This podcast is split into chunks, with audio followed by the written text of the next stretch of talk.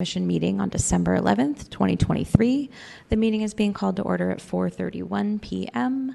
This meeting is being held in person in City Hall, Room 408, and broadcast live on SF Gov TV. The Small Business Commission thanks Media Services and SF Gov TV for televising the meeting, which can be viewed on SF Gov TV 2 or live streamed at sfgovtv.org. We welcome the public's participation during public comment periods. There will be an opportunity for general public comment at the end of the meeting, and there will be an opportunity to comment on each discussion or action item on the agenda. Please note that starting with today's meeting and moving forward, the Commission is discontinuing remote public comment. There will be special accommodation for individuals who cannot attend in person due to disability. Public comment during the meeting is limited to three minutes per speaker. An alarm will sound once time has finished. Speakers are requested but not required to state their names. SF Gov TV, please show the Office of Small Business slide. Today, we will begin with a reminder that the Small Business Commission is the official public forum to voice your opinions and concerns about policies that affect the economic vitality of small businesses in San Francisco. Before item one is called, I'd like to start by thanking Media Services and SF Gov TV for helping to run the meeting. I'd also like to acknowledge our new commissioner, Ron Benitez. Welcome, Ron. Hi. We're really excited to have you here, and I hope you enjoy your first meeting. I will. So, um, Secretary, please call item number one. Item one, roll call. Uh, Commissioner Benitez, Present. Commissioner Dickerson, Present. Commissioner Herbert, Present. President Huie, Here. Commissioner Ortiz Cartagena, Here. and Vice President Zouzounis. Present. President, you have a quorum. Thank you so much. The San Francisco Small Business Commission and Office of Small Business Staff acknowledges that we are on the unceded ancestral homeland of the Ramaytush Ohlone, who are the original inhabitants of the San Francisco Peninsula. As the indigenous stewards of this land, and in accordance with their traditions, the Ramaytush Ohlone have never ceded, lost, nor forgotten their responsibilities as the caretakers of this place, as well as for all peoples who reside in their traditional territory. As guests, we recognize that we benefit from living and working on their traditional homeland. We wish to pay our respects by acknowledging the ancestors, elders, and relatives of the Ramaytush Ohlone community and by affirming their sovereign rights as First Peoples. Please call item two. Item two, approval of legacy business registry applications and resolutions. This is a discussion and action item. The commission will discuss and possibly take action to approve legacy business registry applications. Presenting today, we have Richard Kurylo, Legacy Business Program Manager with the Office of Small Business. Welcome, Rick. Good afternoon. It's on. Is it on? Mhm. Good afternoon, President Huie, Vice President Zouzounis, Commissioners, city staff, members of the public. Welcome, Commissioner Benitez. Um, I'm Richard Kurylo, Legacy Business Program Manager. The Legacy Business Program is a program in the Office of Small Business, which is um, office that the uh, Small Business Commission oversees. I would like to acknowledge Michelle Reynolds, my colleague in the Office of Small Business, who provides benef- uh, beneficial assistance to the Legacy Business Program. SF Gov TV, I have a PowerPoint presentation.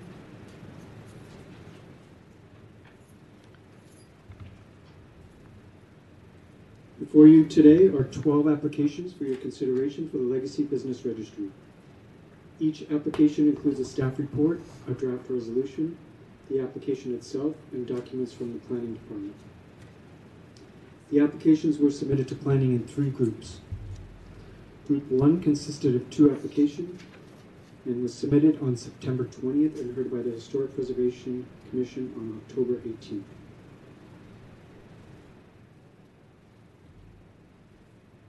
Group two, consisting of four applications, was submitted to planning on October 18th and heard by the Historic Preservation Commission on November 15th. Group three, consisting of six applications, was submitted to planning on November 8th and heard by the Historic Preservation Commission on December 6th. So as you can see, we normally don't have 12 applications in one meeting. This is three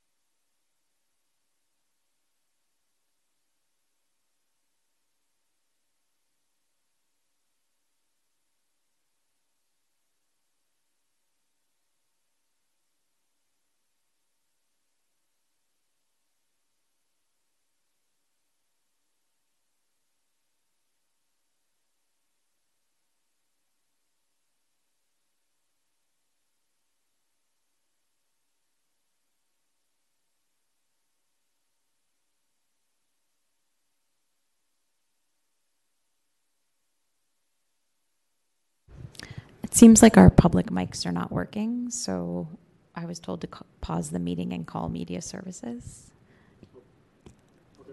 Okay. Hang on one minute, please. Apologies.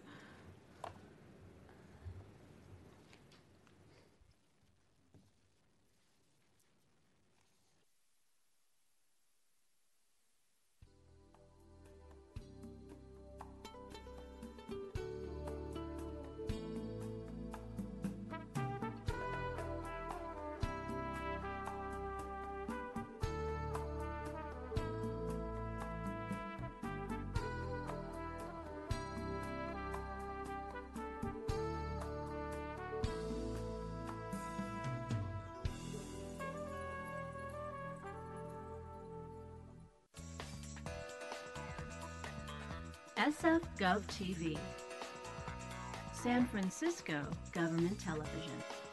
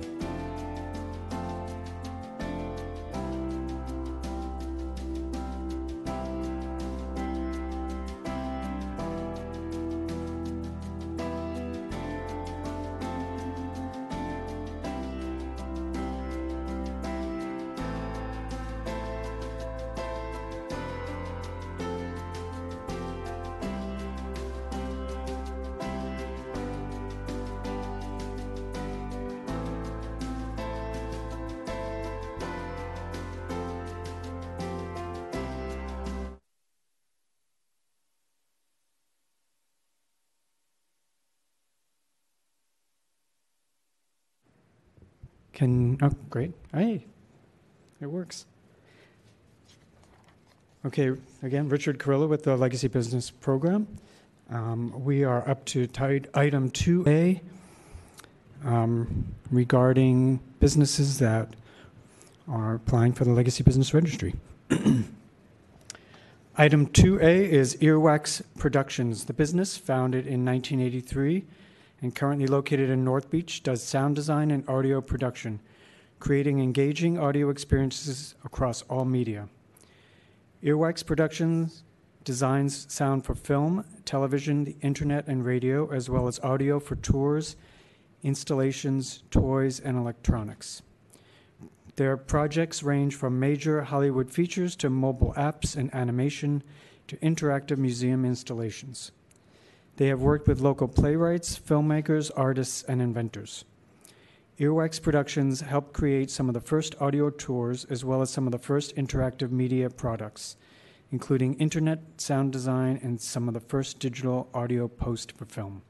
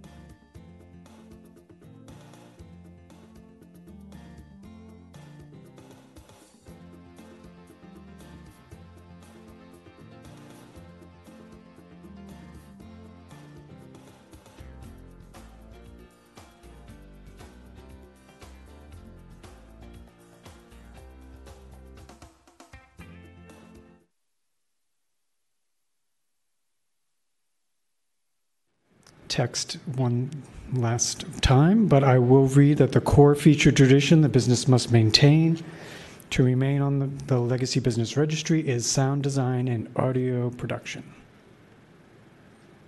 SFGov TV, if you could go to the PowerPoint. Thank you. Item 2B is Thai House Inc.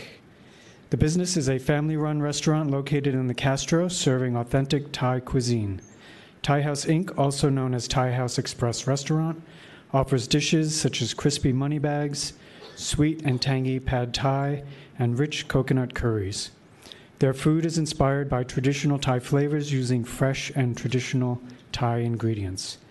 The menu at Thai House is always changing and evolving as they strive to bring innovative dishes to the table, so no two visits will be the same. Their dishes will tantalize your taste buds while giving you a unique culinary experience that you won't forget. The core feature tradition the business must maintain is restaurant featuring Thai cuisine. Item 2C is Elixir. The bu- business is a bar in the mission providing the local community with beverages, community, and hospitality in a beautiful Victorian atmosphere of mahogany and redwood. Elixir offers classic whiskey cocktails, traditional cocktails, beer and wine, trivia happy hour, industry night, ticketed cocktail classes, tasting events, private group events, a Whiskey Geeks membership group, and a cocktail club. The bar has been doing business as Elixir since 1990. However, the location itself is the second oldest continually operating saloon location in San Francisco.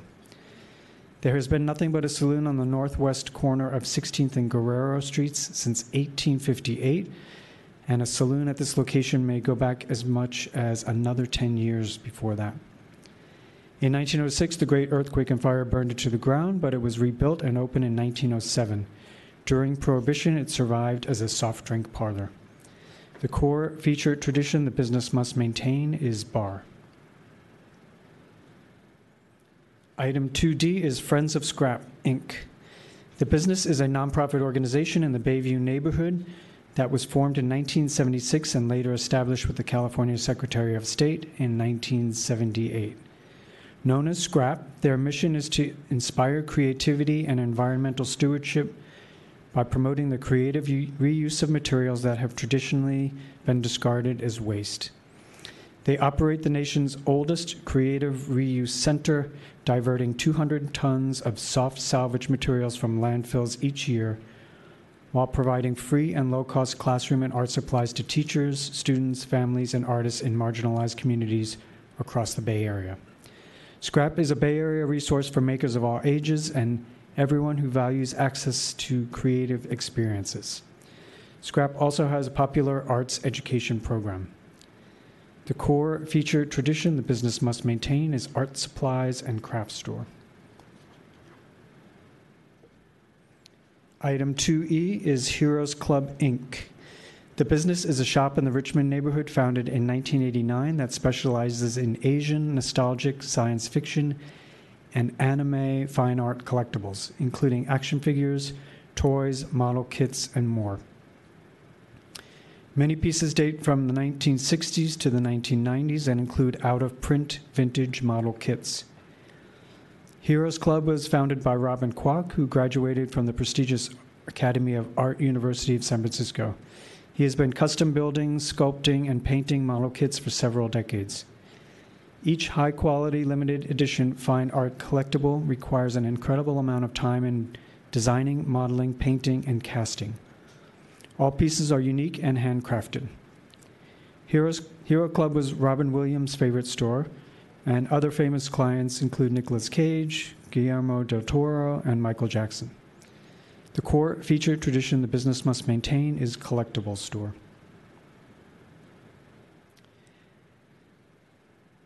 Item 2F is Il Pollaio. The business is an Italian restaurant with Argentinian influence that was founded in North Beach in 1984.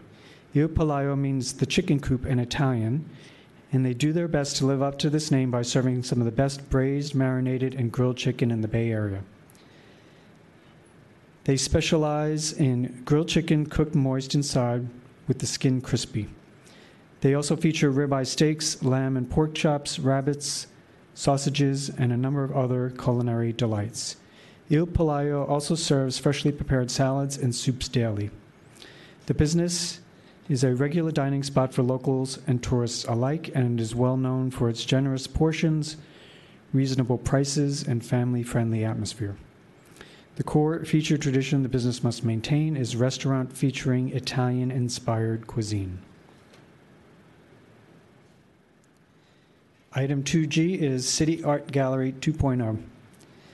The business is an artist owned and operated gallery that supports a community of over 100 local Bay Area artists.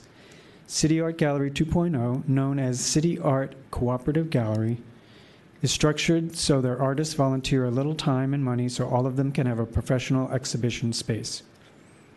With no paid staff, their art is affordable to local working people and they return a minimum of 71% of sales back to their artists. On the first Friday of every month from 7 to 10 p.m., they have a monthly opening reception where you can enjoy some wine, view the art, and meet their artists. Although the business is not yet 30 years old, it has contributed to the history and identity of the mission in San Francisco, and, if not included in the registry, would face a significant risk of displacement. The core feature tradition the business must maintain is art gallery. Item 2H is Firefly Restaurant. The business is a restaurant established in 1993 in the Noe Valley neighborhood that serves new Californian cuisine. As an early example of the farm to table movement in restaurant dining, Firefly Restaurant prepares vegetarian, vegan, and gluten free offerings that are seasonal depending on the availability of local produce. It is also a favorite among the Bay Area Jewish community for its authentic Jewish cuisine offered during Jewish holidays. Happy Hanukkah, everyone. Firefly nourishes its community by cooking seasonal homestyle goodness with sustainability of body and planet in mind. They serve food that accesses the that part of our deepest soul where genuine expression can flow forth. They give their food and service their best selves as honest and vulnerable as they can muster. The food at Firefly is constantly evolving and entire, entirely personal. The core feature tradition the business must maintain is restaurant.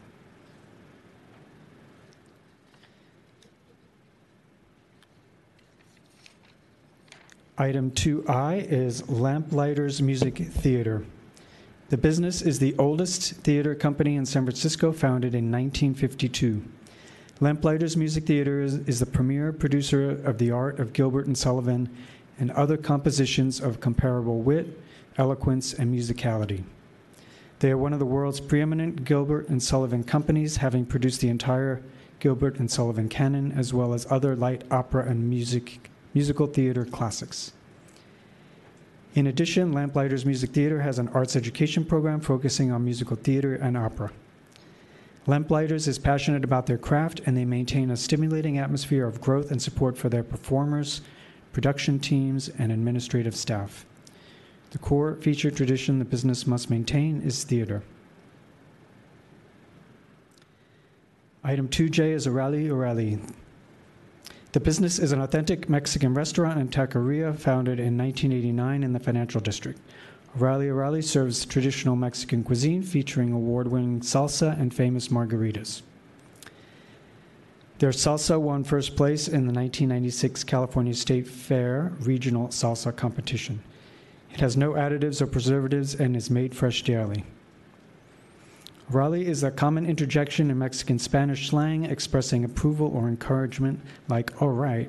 So the restaurant's name, Orali Orali, means all right, all right, as indicated on the restaurant's logo. Orali Orali serves office workers, residents, and tourists alike and also does catering. They are active in the Embarcadero community and also support other small Bay Area businesses. The core feature tradition the business must maintain is restaurant featuring Mexican cuisine.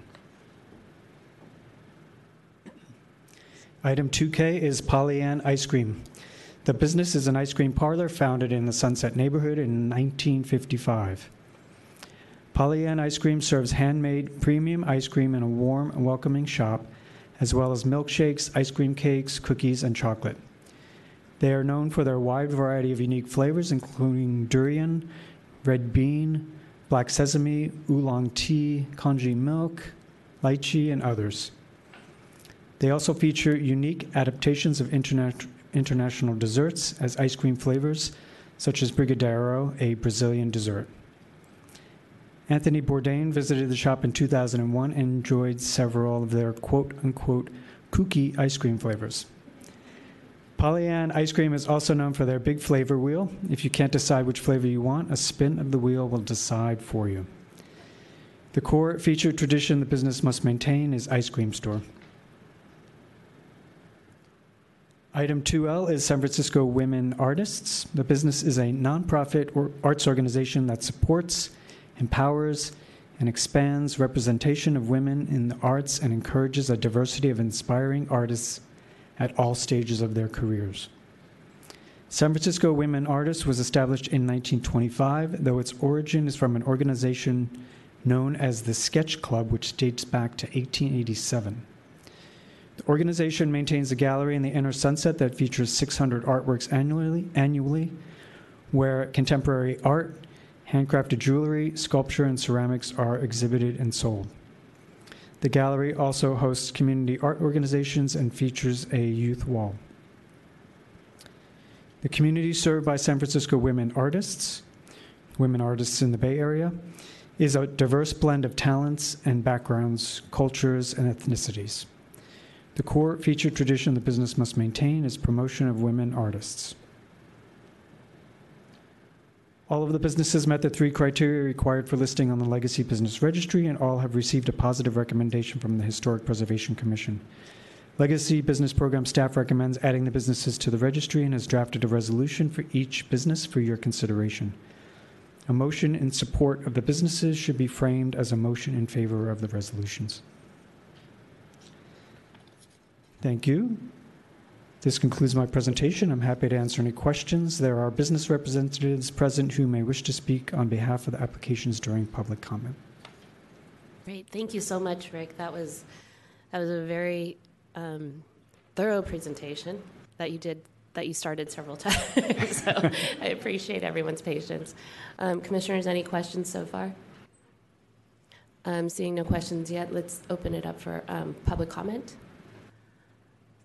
If commenters want to line up to my left, your right, and then come up to the mic, that would be great. Good afternoon, Commissioners and Director Tang. Adam Thongsavat with Supervisor Mandelman's office, uh, speaking in strong support of Firefly, uh, Thai House Express, and Elixir. Thank you so much.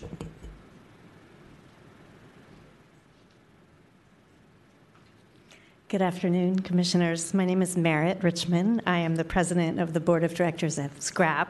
Um, we really appreciate the honor of being uh, nominated for this, and we just wanted you to know he did such a good job explaining SCRAP, but just wanted to hit a few highlights. SCRAP was founded in 1976 by Ruth Asawa and Jefferson Award winner Anne Marie Theilen, and they were passionate about providing arts education for San Francisco youth and putting artists to work in our city. For almost 50 years, SCRAP has provided affordable art materials to San Franciscans, and we have curbed the environmental impact of wasting those very valuable materials. This mission is still so relevant today as Scrap continues to strengthen the cultural fabric of San Francisco.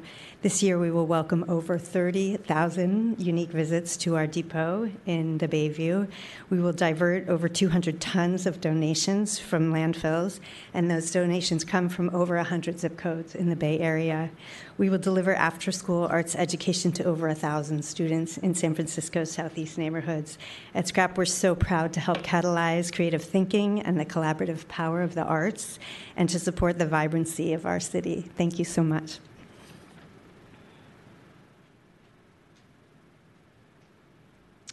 Uh, Commis- President Huie and Commissioners, I'm Mary Lula Quinco, Vice President of San Francisco Women Artists Organization. Um, thank you for the opportunity to speak to you today in support of our application for the uh, Legacy Business Registry. Um, as Rick told you, the organization has deep roots that go back to 1887 when women were not allowed to uh, join the arts organizations in San Francisco, so they formed their own group called the Sketch Club, which uh, brought together women in San Francisco to curate their art, to support each other, to display their art, and to um, counter the male anti women culture in the art community. Uh, the art organization went on for many years, and until 1906, when the earthquake destroyed its headquarters, it then merged with another organization and became a co-educational, a coeducational, co-ed organization. Um, that lasted for a while, and then the women branched off again in 1925 to form the Society of San Francisco Women Artists, which was the basis for the organization that I'm representing today. Uh, we have some, many distinguished members from the organization. Uh, Ruth Asawa was a member, Imogen Cunningham, uh, Emmy Lou Packard, and we were the first organization to display uh, artwork by Frida Kahlo in the entire country. So we were the first people to present her work. Um, the organization subsequently has been recognized by the California State Senate, uh, Senator Hillary Clinton when she was the first lady, the the mayor's office, San Francisco mayor's office, the San Francisco attorney's office. Um, we started as a women's organization, but today we welcome all sexes, genders, uh, ethnicities, races to our organization. Um, also, when the organization started out, the purpose of the organization was to support our members' art, to promote their art, to display their art. Uh, and that is one of our legacies that continues on today. But the other thing that's really important to us, because we started out um, as an organization that had a lot of prejudice against us, that today one of our, our main goals is to uh, support diversity, inclusiveness, and um, what's the other one? Can't think of diversity, inclusiveness, and equality in the arts. So thank you very much.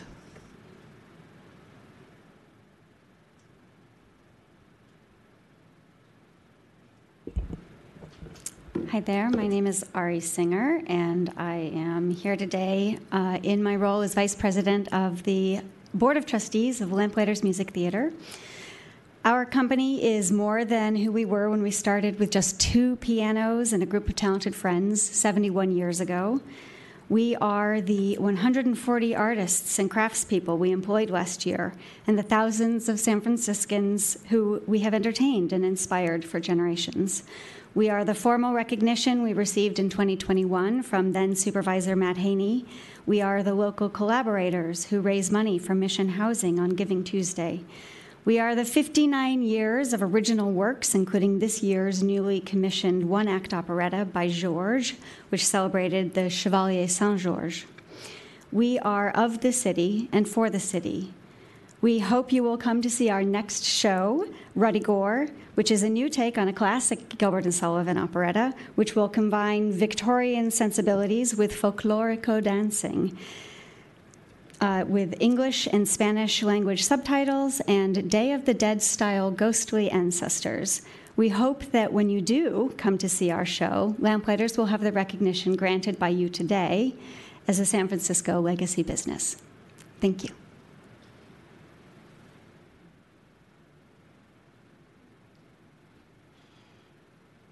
Hello, everyone.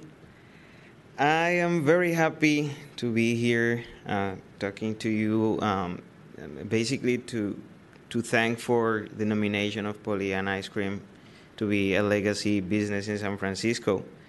This is a very important moment for for our business, and, and it is not just a business. It's, it's a place that we have built together also with the community to to share experiences and to create experiences there and uh, it, it is very pleasant to to see when um, we have several generations going together as a family to, to our store. And then they start re- like to, to remember when they were going to the school to Lowell or to any other school nearby.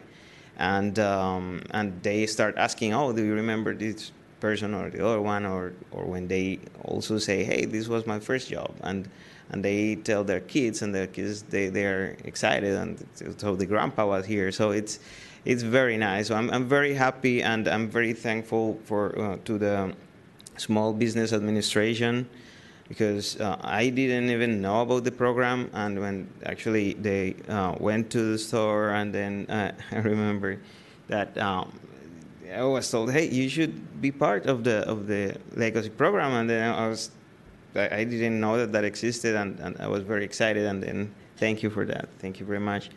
And um, also to Rick and all the team in the in the legacy business program because uh, it is not something that I had to figure out how to do. I really had a very uh, good help to to get it done, to gather the information, to put it together so that actually shows what the city is actually doing for preserving the, the, the businesses, the legacy businesses in the city, and encouraging the other um, like the businesses that are getting that are getting started also to be later part of the legacy business program. So thank you very much for all that you're doing, and thank you for the nomination, and thanks also for to the community because the community is the one that has built Polly Ann Ice Cream. Thank you.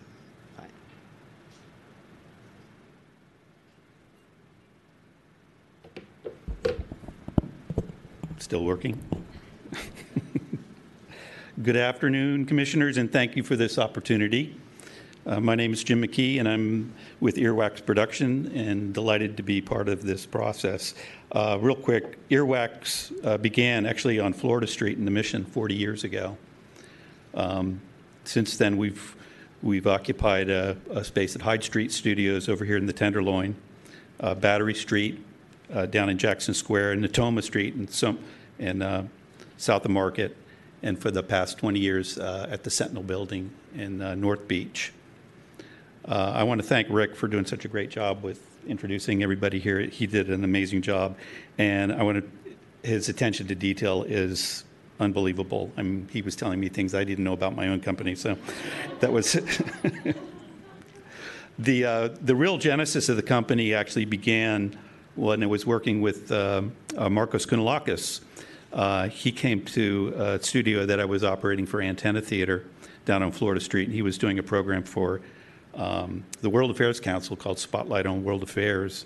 And after a few sessions, he said, uh, "You know, you should start your own business." And we had um, a consortium of musicians, electronic recorder people from Mills College, graduate students that decided to uh, put together association. So we formally went to City Hall and said, registered as, a, as an association. Um, to that end, I want to uh, give special thanks to uh, Chris Hardman, who was the director of, of Antenna Theater then, ran the recording studio on Florida Street. Um, Soon 3 Theater, Magic Theater, One Act, Eureka, ACT, a bunch of other theaters that helped us as a fledgling business to create uh, sound design and original music composition. In the 80s, it was a, a vibrant scene uh, in theaters. Um, since then, lots have happened, you know, with computers and internet and video streaming. Now we're doing virtual reality. And I'm really happy to say that the opportunities, the creative opportunities, just keep coming and they keep getting better, and the city is sort of open arms to welcome, welcoming that. Uh, special acknowledgments to the, the original members of the group Jean Francois Denis, Bob Davis, Andy Newell, Barney Jones, uh, my mentor Erik Bauersfeld, aka Admiral Ackbar, David Davia Nelson, Nikki Silva of the Kitchen Sisters, Francis Coppola, for all of their encouragement over these many years. I want to thank you for your time. Good afternoon.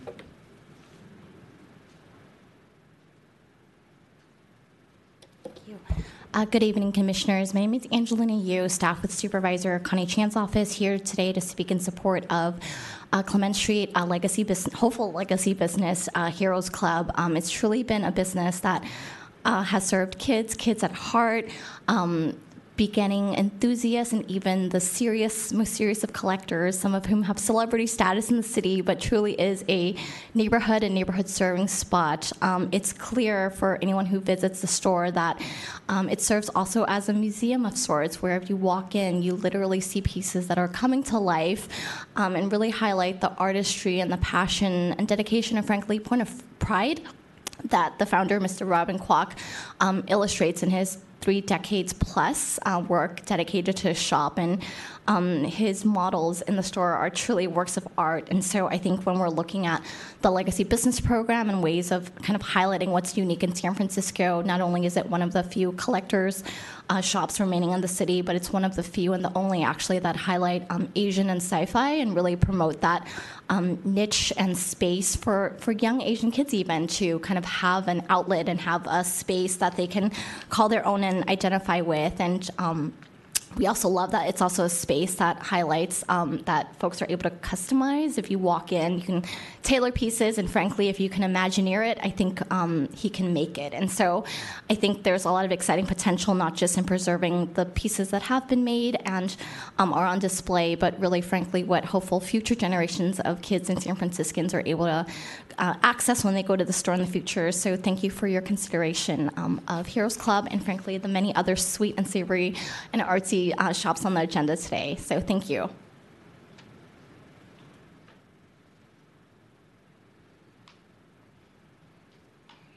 Good afternoon. Uh, my name is Shay. I'm the general manager at Elixir Saloon.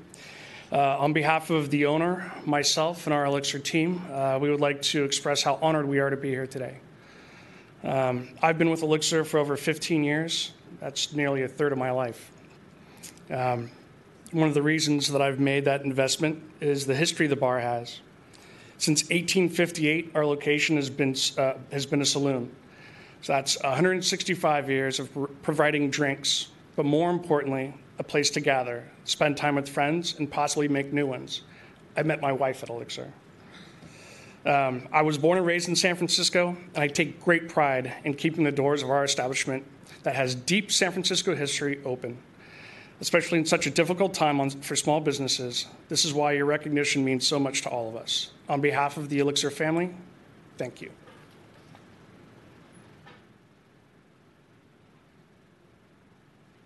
Hello, uh, my name is Robin Bordeaux, and I'm the owner and manager of City Art Gallery.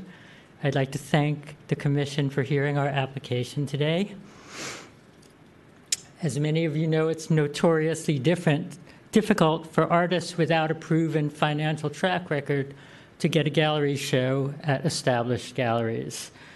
We are one of the few galleries in San Francisco that support emerging artists. In order to return as much as possible to the artists, we return at minimum of 71%. Even though I'm the owner, I take no salary and run the gallery as a service to the greater art community. We had 112 local artists have at least one exhibition in 2023, and 11 of our artists were accepted to the De Young Open exhibition, which is on right now. We supply a sense of community both to our artists and to the local art buyers because we make art affordable to working people. I just want to thank you all for hearing our application, and I urge you to vote yes. Thank you.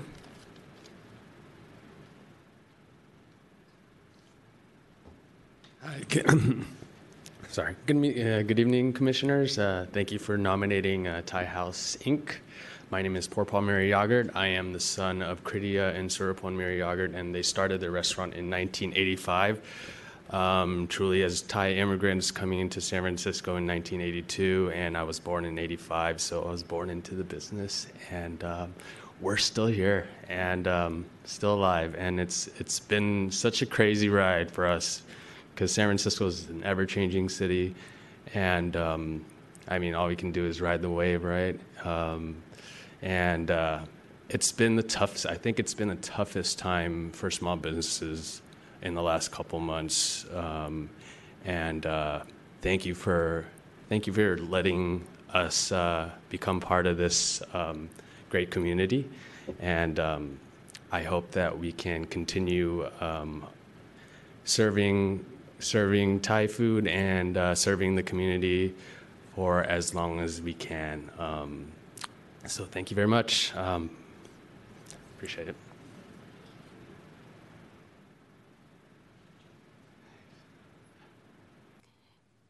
Any other any other public commenters? Any anybody on the line? Oh no, we have no more line. Oh okay, it's just us. It's just all of us. well, um, seeing no public, no further public comment, public comment is closed. So, um, commissioners, any comments? Any questions?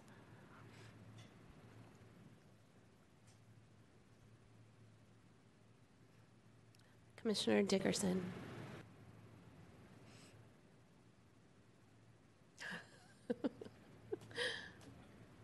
Now, you know I don't need a mic. There, all right, there we go. I, uh, first, I just want to say uh, thank you. Thank you to each and every one of you who have really paved the way uh, as business owners and have created these communities throughout the city that makes the city the great city that it is. So I just want to say thank you so much. I love when um, we have generations standing up speaking before you were even born. You're advocating for these businesses that have continued to, you know, carry the legacy of the heart of the one or ones who who founded it. And I think that in itself is the true legacy that the vision can continue to thrive, especially in 2023. Like the young man just said, probably the hardest season that we've experienced as small businesses has been in this year. Um, I, I am still very hopeful, though. I, I am um, looking at all of these businesses. One thing I can say is you made it, you survived. And I believe we have all, everything that we need inside of us to continue to thrive. And I just want, if I can just say, just encourage you, just keep on keeping on. Because I know right now things, you know, there's a saying that we used to say, you know, sorrow may endure for a night, but joy comes in the morning. And so I just want to say thank you for not stopping and creating these communities. And the last thing I want to say is, um, I'm so looking forward to every time. This is my favorite part of being a commissioner on these in these meetings is to be able to hear about these businesses, and I do when I when I see these on here.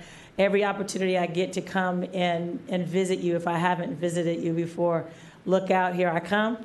And I always bring a crew with me, so just know we are coming. So, um, again, thank you for all that you do. You're an inspiration to many of us, and uh, just continue to be the light in the city. Thank you.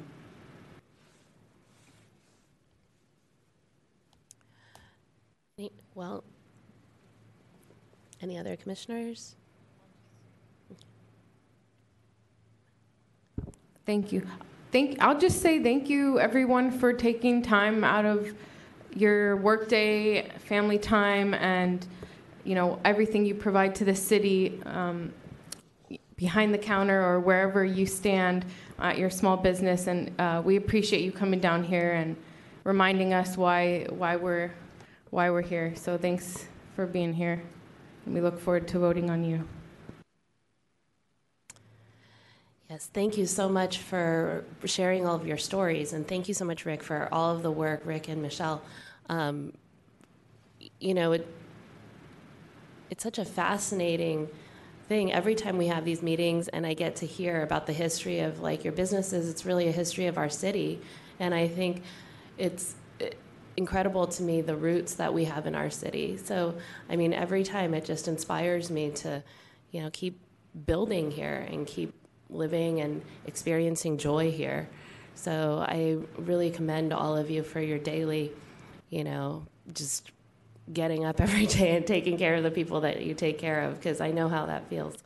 And um, you know, I also I I also do love to go visit like um, all the legacy businesses on the list and.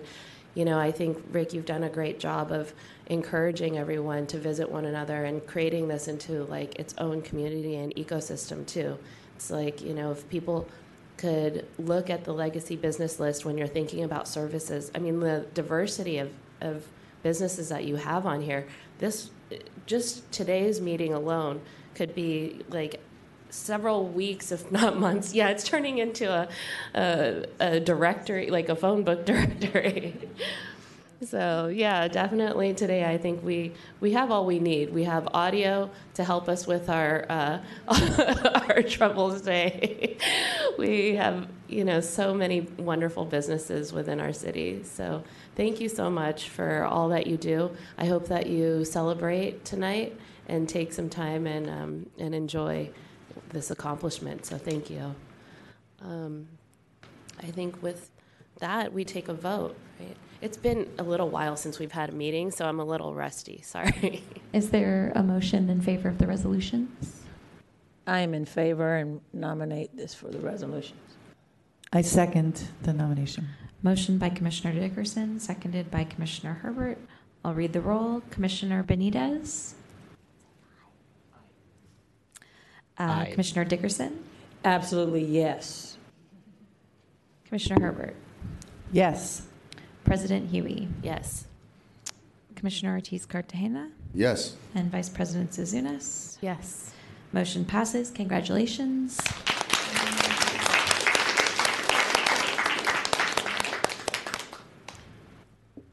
Congratulations. All right. Uh, item number item number three. Item three, San Francisco Municipal Transportation Authority, SFMTA briefing. This was a discussion item that needs to be continued.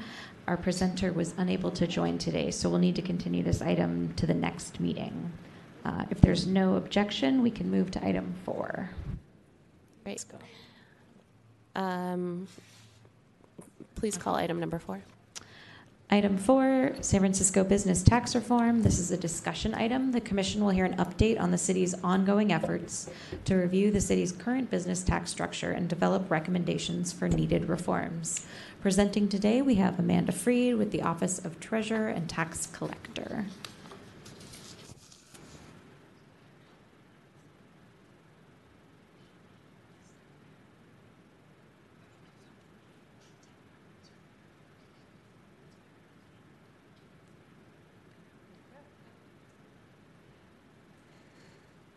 All right, can you all, does that one work? Nope.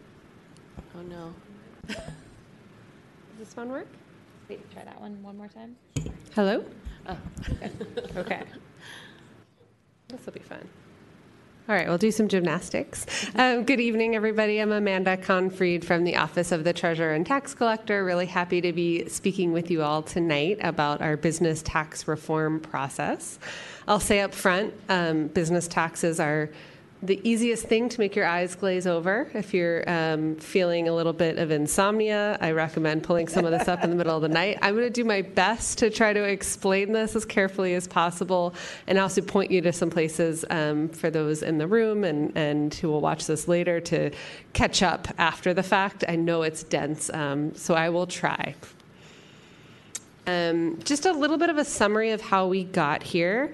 The um, Supervisor Mandelman requested that, um, and then was joined by the mayor and other members of the board to request that our office, the Office of the Treasurer and Tax Collector, and the Controller work together to provide some proposed reforms that we could consider for the November 2024 ballot. Um, we issued a memo over the summer in July outlining some of the issues with our current tax structure, and I'll go through some of those. Um, and then since then, we've been meeting with um, businesses and other stakeholders on about a monthly cadence um, to hear their input and to present some ideas for reform. And in our meeting, our last meeting, um, we presented a model uh, for some reforms, a package of reforms um, are in a process now of getting some additional feedback, and then we're going to issue our final report to the mayor and the board of supervisors by the end of December. What this part of the process is about is really what are some good, you know, tax policy reforms that we can put in place with a baseline of being revenue neutral. So our two offices are apolitical. Um, we're trying to figure out what can solve some of the problems that we're having right now in our business tax base um, and for the economy generally. So we're and you'll see this in, in, some of the examples as we go forward, looking at 2022 revenues. And everything we propose should bring in the same amount of money that we got in last year from business taxes, just from different ways after we make these proposals, then the conversation necessarily becomes more political. So that's when you know people will work with the board and with the mayor um, around different pieces that work or don't work for their community, and there'll be kind of a discussion of viability of whether anything goes before the voters. Um, it's kind of a long process from here. So what I'm presenting to you today is just the recommendations from the controller and the treasurer moving forward. Um, as I mentioned, there was a report in the summer um, that was talking about, you know, what are some issues, what are the problems that we're trying to solve. Um, the first was a real risk of tax loss uh, because of remote work and relocation of workers out of San Francisco. The second is an over reliance that we're seeing right now um, on taxing commercial property uses at a time when um, that industry isn't doing very well. Um, reduced vol- we want to reduce volatility stemming from over concentration, and you'll see this in a slide today that um, five the top five taxpayers are paying a lot of our revenue for the city, and so the threat there is if one or more of them chooses to leave San Francisco, that would have a huge impact on our city's finances. Um, we also really want to promote greater simplicity and predictability from taxpayers, which is what I talked to many of you about a lot, um, and also greater equity for small businesses. So these were kind of our goals as we started the process. Um, the first, as I mentioned, is to you know reduce volatility and reliance on commercial property. So the ways that we're doing that, we're proposing to do that, are to fold in the homelessness gross receipts tax into the general gross receipts tax base. Rather than have it as a separate tax, it would be included in the rates of the base gross receipts tax, and a portion, the same portion of the um, tax base would be dedicated for the same uses that go for the homelessness gross receipts tax now. That same idea would happen for the commercial rents tax. That would be reduced by 25%. But the revenues for the uses, in that case, early childcare, would remain the same as they are now. And then we're also proposing to reduce the overpaid executive tax by 90%. Um, and we would maintain the administrative office tax, which is really for very large businesses. Next is um, really the broad simplification. Um, the first is to increase the small business exemption to 2.5 million. It's a it's a bit over 2 million right now, and that would continue to adjust with CPI. So that's something we heard loud and clear um, from many small businesses is to make sure that that exemption continues to go up with inflation. Um, we would simplify the business registration schedule. Right now, it's a little bit confusing. Um, so just to have one one set of rates um, for businesses at different sizes instead of two. Um, we're proposing to eliminate $10 million of regulatory license fees. These are the fees that businesses pay um, on a bill from our office, from the Treasurer and Tax Collector's office every spring. These predominantly hit um, small businesses and they're paid a lot by the restaurant industry. So the fees for restaurants are particularly high, but other types of businesses that, that have these fees, you know, um, massage parlors and um, uh, I'm blanking on lots of other examples. Gas stations. Um, there's many other businesses where, where if you have an inspector coming to see if you're still doing what you're doing and you're paying a fee every year, that's what's kind of included in this $10 million base. Um, we're also uh, simplifying the schedule in, down to five schedules. It's currently 14. Um, and adding some additional tiers for very large businesses um, above 50 million. Right now, the tiers stop at 25 million and above. Um, this is the part where it gets a little a little tricky. Um, so, right, what we want to do is create some uniformity in how businesses figure out which portion of their receipts get counted for their tax calculation. Um, the you know the words for these are apportionment and allocation. They mean slightly different things. For your purposes, what we're saying is it's a, it's very tricky right now. Businesses, depending on what category they're in, have different rules about how to calculate which portion of their receipts are ca- counted for taxes. This is only for businesses that are operating inside and outside San Francisco. So my complete permission to tune out. If your business is only in San Francisco, this really doesn't impact you. But for businesses that are operating, you know, worldwide or nationwide or in California, this has been, you know, a, a source of um, uh, of difficulty with our current tax. So every um, business now, except for those in the real property category, and I'll explain those, will go to 75% sales, 25% payroll. And the big thing this does on a macro level is it reduces that reliance on our tax base to like who has jobs in San Francisco. So if a business you know, we don't want a penalty if businesses bring workers into San Francisco, and we also want to keep revenue if businesses choose to leave San Francisco but are still selling into San Francisco. Again, um, all of the rates are adjusted to achieve that revenue neutrality that I talked about in the beginning.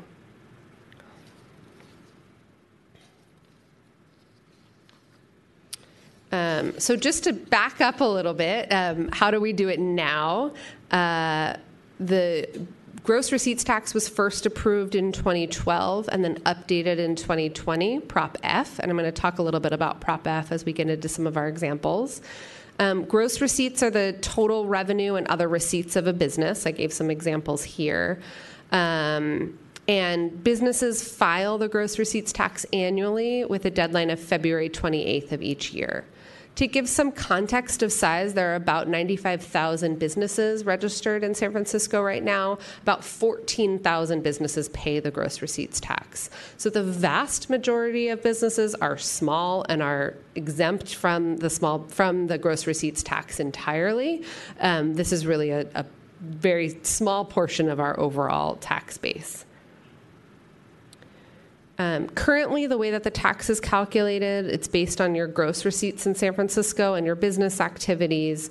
You pick from a list of categories. Those of you who've renewed your business registration have done this every year. Um, so we have some options: food services or retail trade, and then your tax rates vary depending on that category. And as I mentioned, that calculation becomes even more complicated if you have receipts in San Francisco and outside of San Francisco. Um, so next, I'm going to attempt to show a video, if we don't have technical issues, um, that we created to help understand a little bit of this process of apportionment and allocation so that as I explain the changes, hopefully it makes a little bit more sense.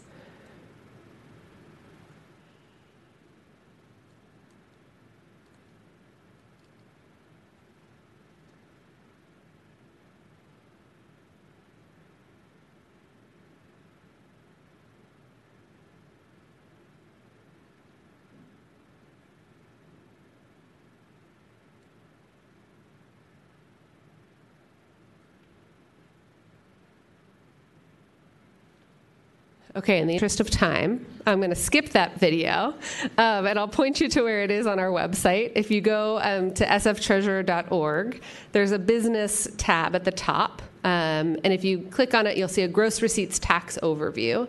That page explains a lot about how the tax works now, and the video is embedded there. Um, sorry for that. Sometimes that's tricky in these meetings. Um, so, what the main point of the video is to show that if you have two businesses with fairly similar facts, so you could have a clothing retailer and um, a financial services corporation, and they both have $20 million of sales into San Francisco and the same amount of payroll in San Francisco. At the at, when they're done with their gross receipts tax filing, they're going to have very different bills. The clothing retailer pays significantly less than the financial services corporation right now under our um, our current tax law, and that's by design. Um, so we understand that you know different industries have different facts and circumstances, and when the original tax was passed, the rates were different depending on the kind of business that you are. Um, but the rates are one portion of, of what's different. It's also what's calculated. So, right now, many industries in San Francisco are based, it's entirely based on where your payroll is. So, it's 100% based on what percentage of your payroll is in San Francisco. That's how we figure out what percentage of your gross receipts to include in your tax calculations. Whereas other industries are 50 50 sales and payroll. And so that means that if you have two industries that are kind of similar, they're different, but they, you know, you could be in one, you could be in the other. Your overall tax bill is going to be really different depending on which of those calculation methods you use. And right now, those outcomes are there's somewhat of a penalty for locating your workers in San Francisco. So that was sort of a base reason why we're trying to change. So as we move ahead, the proposal shown here on this slide is to reduce, to make this whole process a lot simpler. So hopefully in, you know, five years when I come up here again, it won't take me so long to explain it. There'll be five categories. Um, all of the categories, except for one, use 75% sales, 25% payroll as the way that they're going to calculate apportionment and allocation. The one that is staying the same is real property. So these are real estate companies, hotels, accommodations.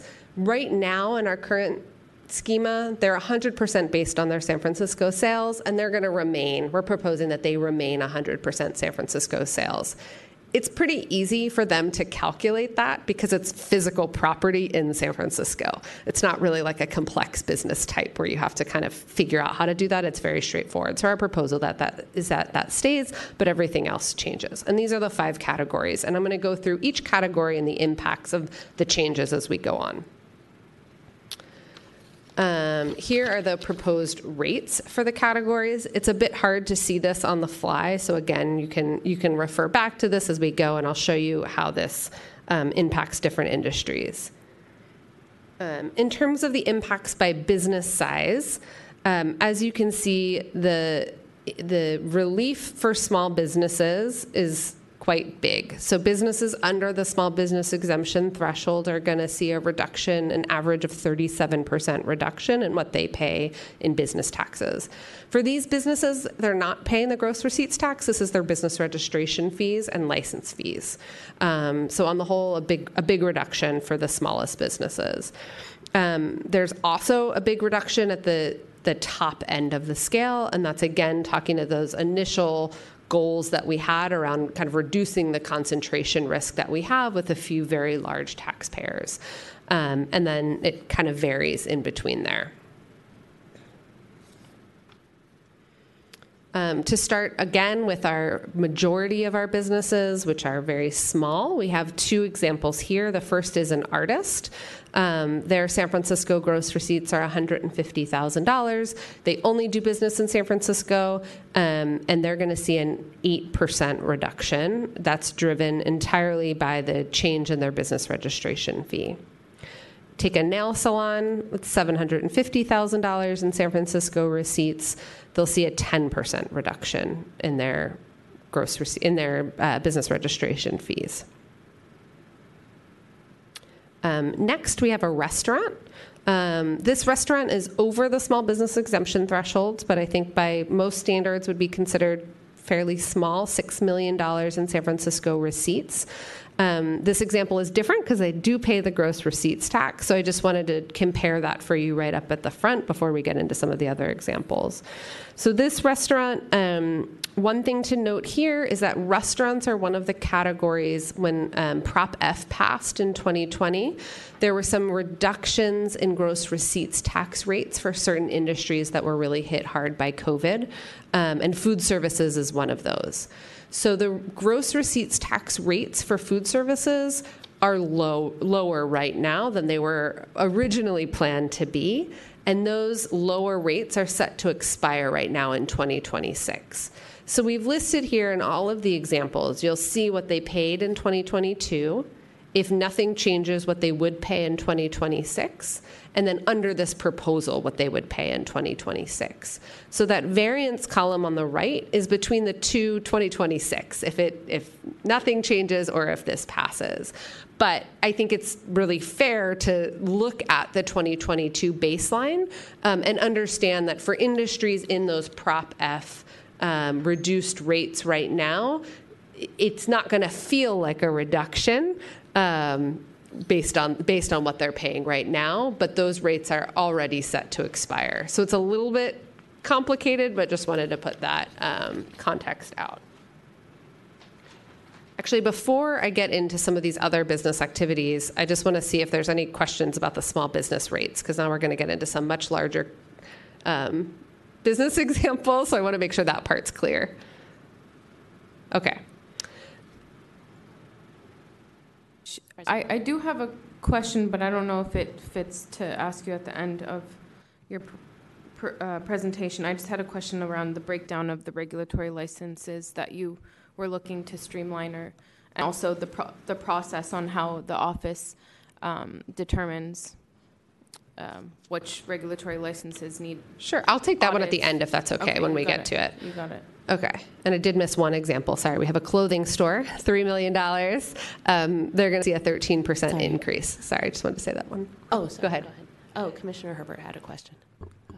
Thank you. Um, I just had a technical question about the restaurant Mhm. gross receipts. So I'm just want to make sure I understand. So it looks like the gross receipts stayed the same from 2022 to 2026, and you're proposing that in 2020. I mean, from 2022 to now, and you're proposing that there's a 10% reduction by 2026 in the gross receipts tax. For small businesses, for the restaurant example, um, in 2022, they paid $12,105 in their gross receipts tax. If nothing changes in 2026, that same business would pay $24,185. So there's scheduled to be a large increase already between 2022 and 2026 because the reduced rates expire, the COVID rates sunset. Um, so if you compare the 24,000 that they're slated to pay in 2026 with the proposal that we're putting forward, it's a reduction of 31% in their gross receipts tax.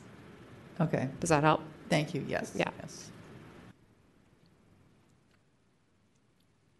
Okay. And then the last example that I flew through was this clothing store. We're going to talk a lot about retail and wholesale in that section, but just did want to flag here that this um, small clothing store would see a 13% increase under this proposal.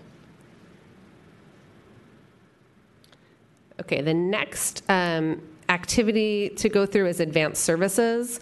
You can see here all of the business activities that we have listed here. Um, and some of the percent differences, again, between the two 2026 as is and 2026 proposed, um, listed here. Um, as it's a little bit hard to understand what these mean, we're going to go through an example or two. Um, here we have a package software company uh, with worldwide receipts of $25 million. 30% of their payroll is in San Francisco, um, and about $100,000 of their, their gross receipts are attributable to San Francisco. So that's what's used in this calculation. Um, here you'll see they end up with a 25% reduction. Um, if you move over to an online data management company that's much bigger, 25 billion, they have 7% of their payroll in San Francisco and a billion dollars of San Francisco gross receipts. Um, here is the first time you'll see coming into play the homelessness gross receipts tax sunsetting. So you'll see 100% of the homelessness gross receipts tax goes away, but that's largely put back into their gross receipts tax base. This is also a business that pays the overpaid executive tax, um, and due to the you know 90% reduction, this particular business is going to get a 91% reduction in that rate with an overall 3% change. Um, next, we have financial services. Um, overall, this industry would see a 17% increase. Um, and here, if you had a financial services company with 100 million in worldwide receipts, but five of those in San Francisco and 10% of their payroll in San Francisco, um, their tax bill is going to go up 64%. Um, next, we have the real property category, um, real estate and accommodations. Um, the, the difference here between these two types of businesses is that the changes for what we um, call baby C, or the commercial rents tax, are um, are realized for the first category, the real estate and rental and leasing services. That's where you'll see that 25% reduction in the commercial rents tax come into play. But accommodations do not pay that tax, um, so that reduction doesn't have the same impact for them. So you'll see here, commercial real estate company. Um, again, their apportionment is 100% based on sales. Um, the you'll see the reduction in um, their commercial rents tax. So they go from paying 875,000 in commercial rents tax to 656,000, and that largely drives their overall reduction of 26 percent. Okay, and this is where it gets uh, it gets kind of more interesting. Um, retail and wholesale trade. Um, so here you see a, a, general breakdown, and you'll see large increases for both retail and wholesale trade. Um, what exactly does this mean? Um, for this, these industries, the changes to apportionment and allocation uh, have makes for some very big swings um, because you're going to 75% of their um, calculation coming from their sales and 25% uh, for payroll. So let's start with a wholesale market.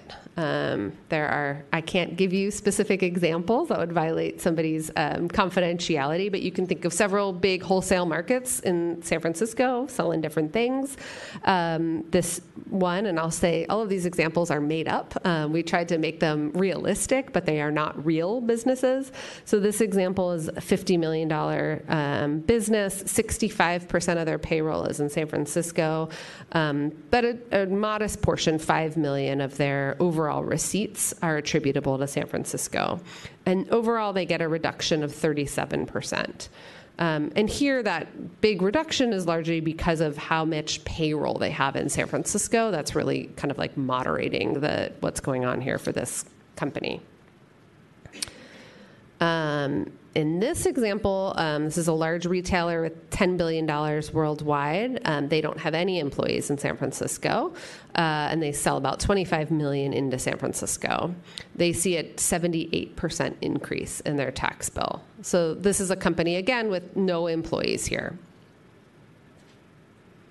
Um, if you compare that to a large retailer um, with some payroll here, it's very different. The outcome here is um, a reduction of 60%. Again, that's because of that importance of that payroll factor here. Um, this business also benefits because they pay the overpaid executive tax, and so having that reduction does um, net some difference as well. Okay, lastly, for this category is a large grocery retailer. Um, this is a very large company, $40 billion. Um, they have 2% of their payroll in San Francisco and 500 million in their gross receipts. Um, they see a 160% increase in their taxes under this proposal.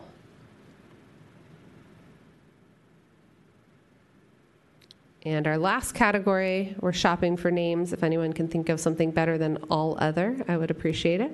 Um, we have uh, kind of a mix of things here. So, transportation, construction, food services, arts, um, with a, a, kind of wide range of impacts. Um, one thing that's important to note in this category is some of these categories are very small. Um, so their overall gross receipts are very small. So where you see a, a difference that looks um, like it stands out quite a bit, that's usually because it's a handful of taxpayers that are causing this swing. Um, so. Um, overall, for these examples, like what does this mean? One of our goals was to look at concentration risk of our, our top taxpayers and what that would mean to our business tax base if businesses were to leave. Um, so we went from having 28% of our revenue coming from five taxpayers, that's down to 23%.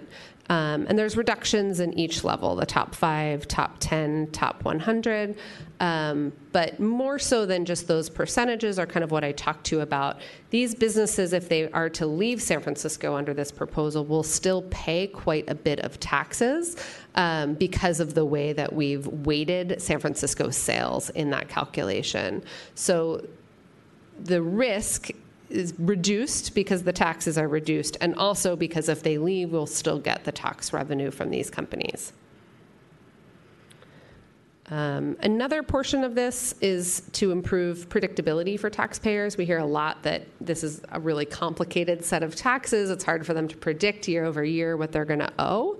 Um, so we're proposing a number of changes. One is to move the tax extension deadline. This largely impacts large taxpayers um, because our deadline, February 28th, is well before the federal and state deadlines, which come in the fall. Um, and so when it's time for them to file, they're like, we don't even have the information. They file, and then they end up amending their returns in the fall, and those that can cause some major swings, and it causes you know the controller to hold that revenue because we're not sure if we're really gonna if that those those numbers are gonna hold or not. Um, so we're proposing to shift um, to a later extension deadline um, to formalize a voluntary disclosure agreement procedure. These are for taxpayers who realize, oops, I should have been paying taxes all these years and I haven't been, and they voluntarily come forward. We have a program now, but we don't have it, you know, well publicized or explained, so we want to change that. Um, we also are exploring different ways that taxpayers under this proposal could request and receive guidance upfront rather than through audit. Um, and then we're also going to be convening interested parties meetings um, to get feedback from taxpayers about our online form. Um, the other thing that we hear a lot is there's just so many new taxes. Um, so even if you pass this, what's to say that in a couple of years someone isn't going to come and change it again? Um, so the controller's office did a scan statewide of how other jurisdictions get tax measures on the ballot. It's much, much easier in San Francisco to get a tax measure on the ballot. So we're going to be proposing a series of reforms um, to make getting a tax measure on the ballot in line with a charter amendment right now. Um, this slide just has a summary of all of the changes I just talked about and um, we're requesting feedback uh, by December 13th. If you get it in a little later, that's okay. That's just our suggested what we're hoping for. Um, and then we'll submit final recommendations to the mayor and the board by the end of this year um, to kick off what may be the next part of the process. And that's it. Happy to take questions. Great. Thank you so much for the presentation. You're all awake. So that was a lot good. of information. Commissioners, any questions? Um, oh, I know um, we had a question earlier about the license fees, so I can go back to that if you'd like. Okay, I'll go Commissioner Herbert first. Okay. Herbert? Thanks again. Um, all the numbers make my head spin. I, I just like to make lattes, pretty much. But I was just had a random question, which is how does the Office of the Controller track the remote workers since there's so much of the payroll tax has to do with the overall tax? Sure. So um, the gross receipts tax right now um, if you have, if you're in a business activity category where it matters, where your San Francisco payroll is part of the calculation, you do have to report that to the tax collector every year as part of your filing. Um, where it really comes up substantively is in audit. Um, so if there's a dispute around your your payroll number, and companies have many ways to sort of show us their um, payroll in San Francisco versus outside. Um, you know, it, it's sort of it's company specific how they choose to do that and what we ask for. Um, but in general, we were able, and, and the and the report from the summer really codifies shows what happened when businesses had workers um, working remotely outside of San Francisco, what the difference in the tax payments would have been if all of those workers stayed in San Francisco. Um, so we really are able to track it and, and track the impact. It's not, I wouldn't say it's lost revenue, but we're able to compare if all of those workers were showing up in person in San Francisco, this is what this company would have paid um, compared to what they actually paid. Great, thank you. And then um, how can we collect tax? This is might be obvious, but how, how does the uh, tax collector's office collect taxes from businesses who leave San Francisco? What, how is that justified? Sure. There's um, what's called Nexus is uh, the requirements to in order to register as a business in San Francisco and pay our business taxes. Um, back in I may mess up the year. I want to say 2018, as part of the actually it was part of the cannabis tax measure. There was a um, part of that proposal that changed the requirement so that any business that sells more than $500,000 into San Francisco, even if they have no physical presence here, has to register and pay taxes. Um, and so that's sort of a compliance exercise for our office to make sure that we're getting, um, you know, that we're understanding all the companies that are operating that might be selling into San Francisco and making sure that they're registering and paying taxes. Got it. Okay, thank you. Yeah. Oh, sure. Vice President Zouzounis. Is that no? Yeah, I'm okay right now. Thank you for your presentation. Yes, I just wanted to, I have three questions. One is if there's a specific list or breakdown of the regulatory license fees that you all are looking at. I, I know even some of us have met with the controller's office around in-depth studies we've done on, on uh, regulatory license fees that you know, ha- should have had audits by this time or, you know, in compliance with reporting or, you know, just needing to be streamlined or duplicative in, with ABC law, whatever, right? We, we've worked on that quite a lot. So my first question was we'd probably love to see any specific fees. Um, and I can tell you a couple if, you know, that we've flagged if that's helpful for you. Um, and then if um, any of those are actually to be sunset or if they're being reduced.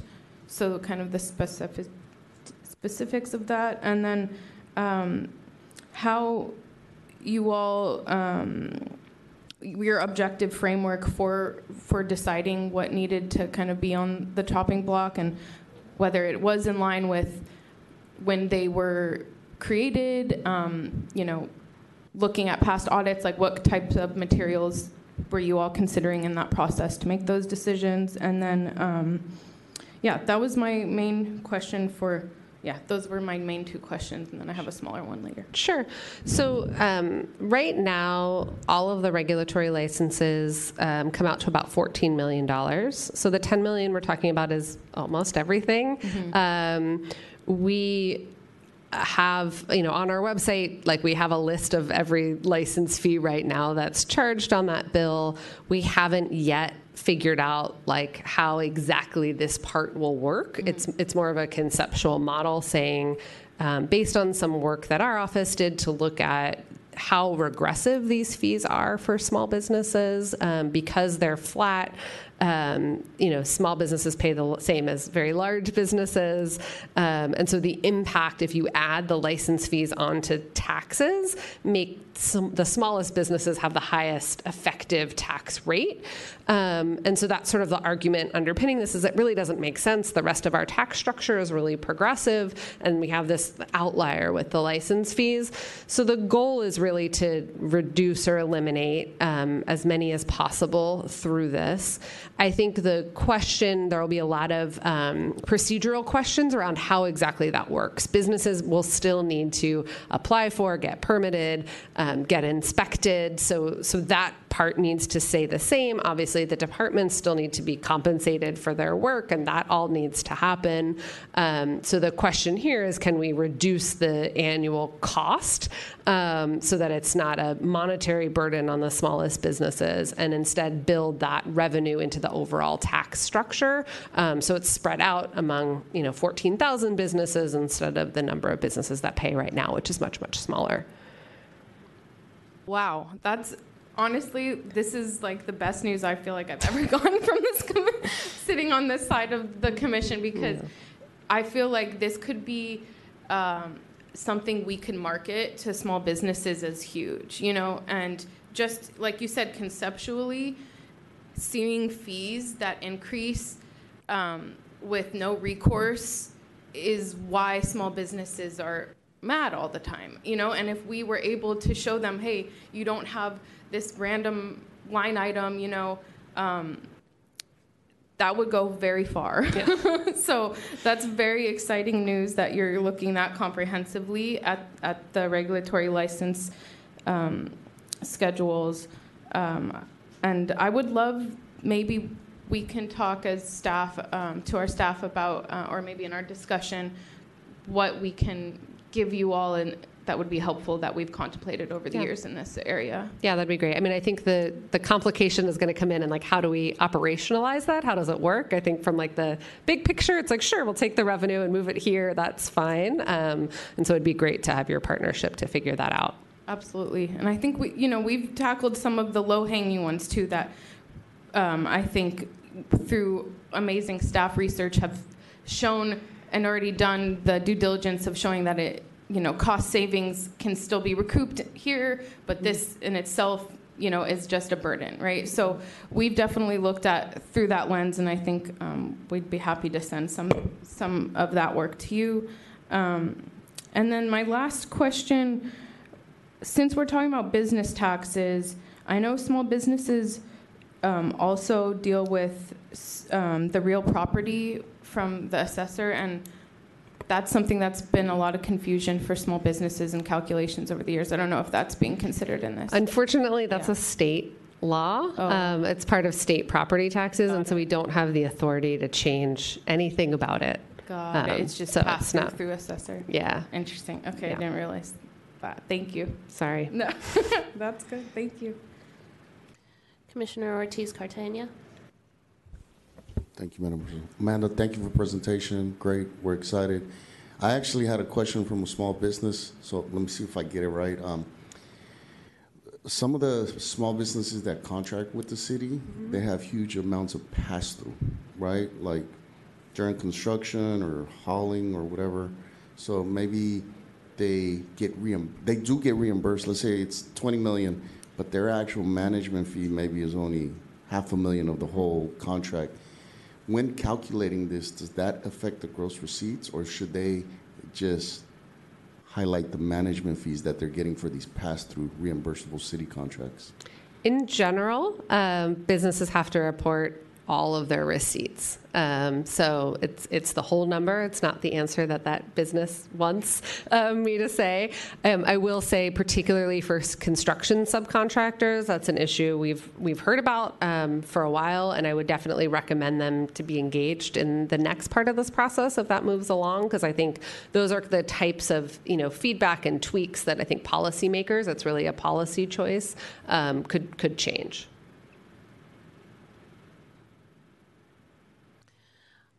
Well, I, I just had a couple questions. Let's see. Um, how do you think this is going to, or will it affect um, companies encouraging people to come back into the office um, for in-person work. I'll try to channel Ted Egan here. It's not totally my lane. Um, I think in general, right now, there, there's a, a, sense and a reality that the way that our taxes calculate make it a little bit harder to bring employees back. Whether or not that's really factoring into businesses' decisions, I'm not sure. Um, you know, the tax people are pretty separate from from the HR folks, but let's assume that it's you know it, it matters. Um, certainly, under this, reducing the the payroll factor would make it easier. You know, it's a it's better for the businesses to bring workers back into San Francisco. We're reducing that penalty that exists in our current structure. Um, the other thing right now is we San Francisco becomes more competitive when you look at other municipalities business taxes. Um, you know, right now they're still going to pay more to be in San Francisco, but not as much more to be in San Francisco. That's the reality. Yeah, that chart last time was during the presentation. The comparison was interesting. Yeah. um, and just to clarify, anybody who sells in into San Francisco should be registering with San Francisco if they have five hundred thousand dollars or more in sales. sales. Mm-hmm. Okay. Um, and and oh, just I don't know if I didn't understand. Oh, I, I don't know. I didn't understand why um, clothing retail was like um, gonna go up so much. Yeah. So let me actually go back.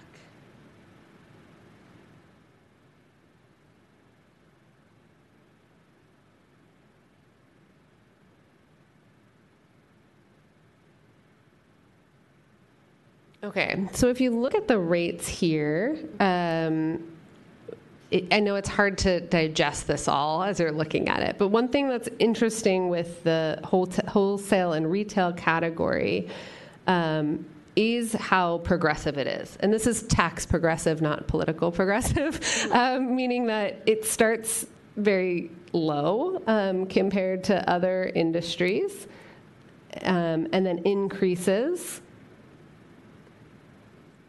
at a different clip mm. than the increases in the other industries. Um, again, these are all things that could be tweaked in a model, right? You could you could lower the rates for smaller businesses and raise the rates for higher businesses. It's all a bit of a balance. Um, but in wholesale, wholesale and retail, there's certainly um, their tax rate is low for, for the smallest businesses and then and then continues to go up. Um, for the retail industry, the move to have 75% come from their sales is pretty um, substantial for businesses that have workers inside and outside of San Francisco um, or operating inside and outside of San Francisco. Um, but the increase is, is just the rates that you see here reflected. So for that small retailer that was only in San Francisco, that rate is higher than the rate currently. Um, and that's how it's in how it is in the model, and again, something that could certainly be adjusted up or down um, in the next phase. So, like, um, like businesses that have like just an e-com kind of business, right? Like they, and they're not in San Francisco. They're not necessarily like a registered San Francisco business, but they sell over five hundred thousand dollars in sales in San Francisco. How do you go? I mean, are they all registered? I, I, it, I don't understand. How there's um, so many of them. There are so many of them. Um, you know, we have a, we have a team of investigators. Um, it's really a data project because those corporations are you know doing things like paying sales tax to the state of California um, and taking other actions that it's not that hard for us to find them. Um, you know, it, it, has over time like ramped up since it's a fairly new change to our code, um, but it's certainly something that we look at quite a bit um, and follow up on. Mm-hmm. Yeah, because this seems like it kind of takes into account the the um, larger kind of businesses that generally operate um, on online, right? Right. Okay. Cool. Um, Director Tang. Oh, thank you, um, Amanda, for your presentation. Um, and I appreciate that in one of the recommendations that um, it was, I forget which slide it was on, but it was discussed trying to put up front more information mm-hmm. for um, uh, businesses to better understand, you know, what category or you know what the rates are and so forth. And just in general, not even with just business taxes, I think um, we hear from a lot of small business owners the the need for more information up front for clarity um, to hopefully prevent issues down the line. So really want to encourage that. Thank, Thank you. you.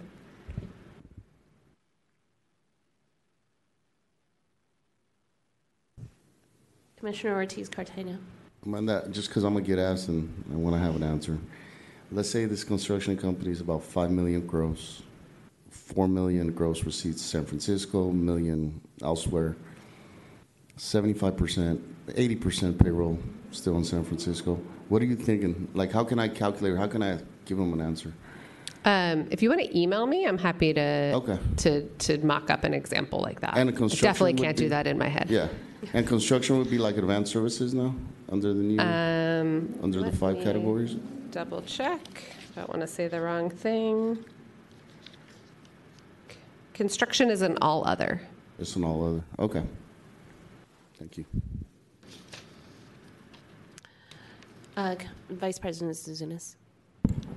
I- I just quickly wanted to say um, the item of vo- voluntary disclosure agreement formalizing what so that's bringing people into compliance is what that's meant for and Yeah. we really like that here. So thank you again for for that because a lot of businesses um, feel like they're scared to negotiate with an agency um, and this opens a door for compliance. So what exactly needs to be uh, done in to to make the is it the look back that is the specific edit on that or Um, it's it's two things. The look back is changed. That's that's a ch- that's a clear change. And the other thing is right now we don't. It, this exists, but you can't find it on our website. So you sort of have to ask, which is very scary. And I get those calls sometimes, like I'm representing a business. I can't tell you who they are, but like what would happen.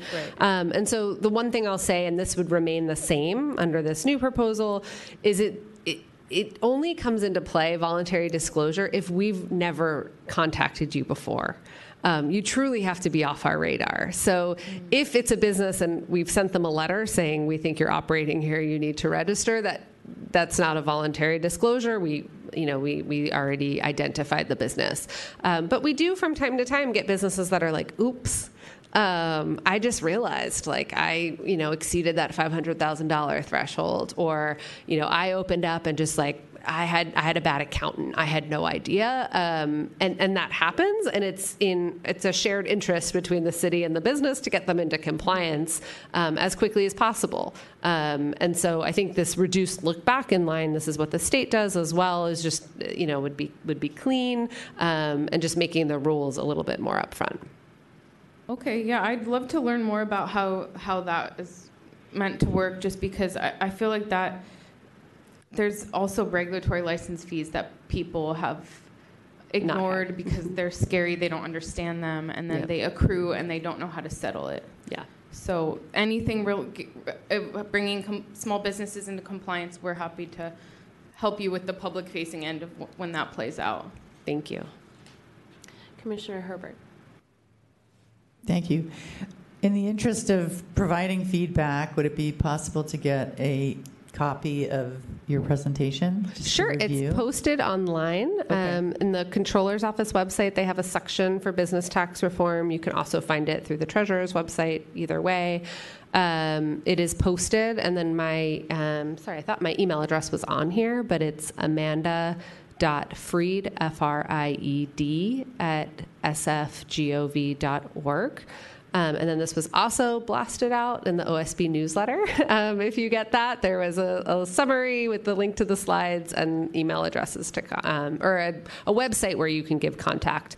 It all goes to the same place, so feel free to email me, or if you know Laurel and the mayor's office, economic workforce development, or um, Ted Egan or Ben Rosenfield.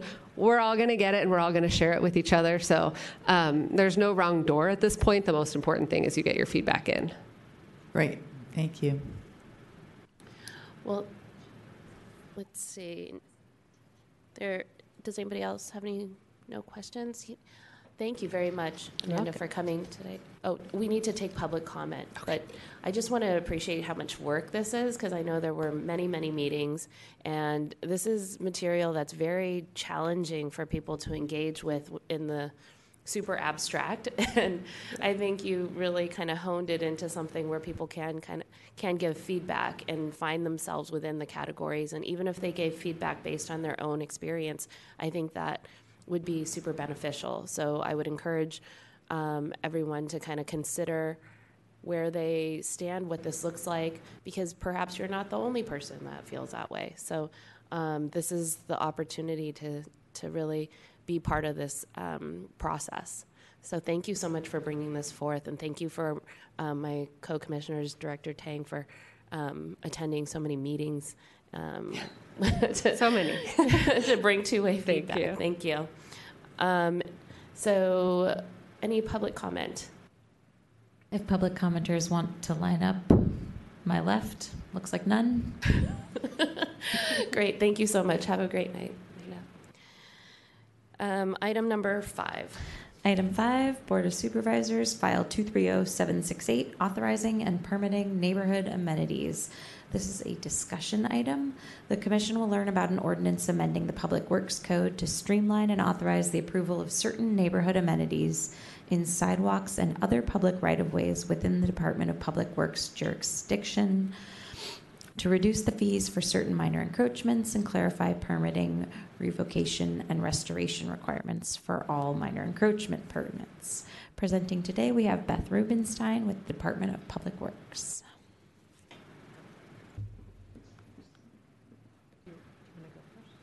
I'm going to, hi, I'm Beth Rubenstein, but Jen Lowe from uh, Supervisor Melgar's office is going to go first. I'll just keep this really brief. Thank you so much, Commissioners, for calendaring this item again. I'm Jen Lowe super, uh, from Supervisor Melgar's office. We're the sponsor of this legislation. We've been working in very close partnership with the Public Works Department on this legislation, which we have aptly named Love Our Neighborhoods. As many of you know, um, how much San Franciscans, our community members and merchants, really love to give back to the communities that they live in, play in, work in, and contribute to. And so, what we have learned over the years is that many of these wonderful projects in the public right of way and in public spaces, like murals or maybe even a shared you know, library, oftentimes have to go through process because they're in the public right of way and we have a lot of rules and regulations around that. But they probably weren't intended for painted murals on, say, a retaining wall or tiled staircases or that said bookcase um, on your sidewalk. Um, and so, what we wanted to do was to make it easier for San Franciscans to love their neighborhoods and to create these projects. And so, what this legislation aims to do is to create a completely new process for what we called our Love Our Neighborhoods permits. And Beth is going to go through kind of what this looks like. But we're hoping to achieve here is to encourage more projects to go through a better um, system, because right now, believe it or not, like tiled staircases is considered a major encroachment process, which has to go through the board of supervisors for approval and hearings, and it's already a really a lot of work to get all these neighbors and donors involved to do something wonderful for the community. So we want to make it easier, and that's what we aim to do here. I do want to note that we did get some feedback from um, community benefits uh, districts and some merchant groups that we incorporated as much as we could into this legislation. But Supervisor Melgar um, intends to have trailing legislation to iterate on this. This is creating something completely new. Like, like I said before, what we have in our current code is minor encroachment processes, you know, ridiculous permit schemes and you know, major encroachment processes. This is completely new, and so by doing so, we're going to have some kinks along the road and some questions that come up, and, and we want to iterate, we want to improve on it, and we want to get feedback from the people out there um, who are doing these wonderful projects um, to benefit their community. So I'm going to hand it over to Beth to kind of go into detail. The legislation went through the Land Use and Transportation Committee, went to the full board for first reading last week. It's going to um, go for a second reading at the full board tomorrow. But as I previously mentioned, we're still going to be working out um, many of these things in the regulations, but also in trailing legislation. So your feedback is still welcome. And like I said, we want to make this as easy and painless as possible to encourage more of these projects. Thank you. Thanks, Jen. Um, hi, I'm Beth Rubenstein. I'm the Deputy Director of Policy and Communication at Public Works, I'm super pleased to be here. And thank you, commissioners, for inviting me. Um, I do want to say, as I go through this, is that we've been focused on uh, capital projects, so permanent projects, because and I know that um, that small businesses are definitely really interested in activations and temporary projects, and it would be something I said to Director Tang, it is something that we would like to look at in the future, but it's not in this legislation. So, but you'll see there is a lot in this legislation. Um, and as Jen mentioned, we really carved this out of minor and major encroachments, and, and what we're carving out of is community driven projects in the public right of way that benefit the community. So it's not, you know, like an ATT construction project. It's not even like a personal property owner who wants to put a um, enclosure for their trash cans. That's not community benefit. It's for it's for the community. So. Uh, just looking at sort of the let's see yeah. So obviously the other thing um, the mission of public works is to be stewards of the public way public right of way and ensure sort of safety and accessibility for all. So in this permit and what we've worked really closely with professor i mean professor supervisor melgar about is um, is making it easier and more accessible to do these projects, but also making sure that we make sure they're accessible to all people, mobility issues, site issues, so on, and um, so path of travel and safety. So we don't want rickety, scary things in the public right of way. Um, so the goal, you can see the goal is to um, is to create a user-friendly, inexpensive, and better coordinated with other city departments um, uh, permit process.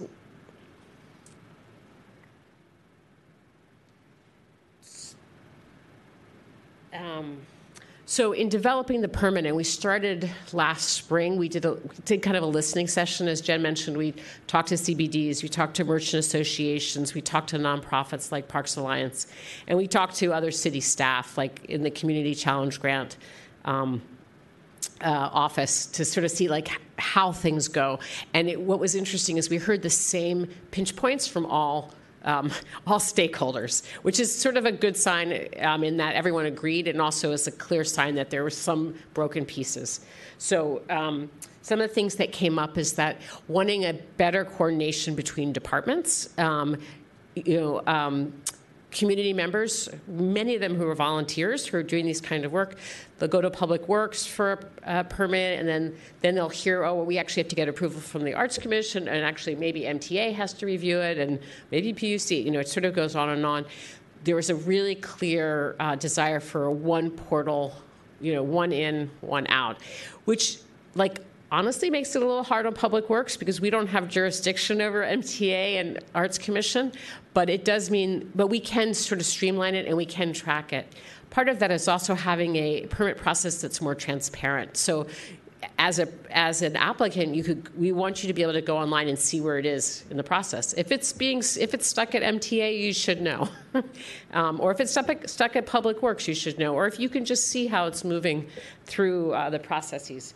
The other thing we heard was um, the expense. And like the board we've the board does a lot of workarounds in terms of waiving fees. And um, that, you know that's that's a workaround. It's not a long-term solution. So we looked very carefully at the, the current fees for like minor encroachments and major encroachments, we looked at those and we also looked at the annual assessment fees because, and these were developed more for like construction projects and development projects, not for community driven projects. So you see, we got rid of, we lessened the fees considerably. And just to remind you, those fees were only cost retrieval to begin with. We're not making any profit, but uh, we did reduce them.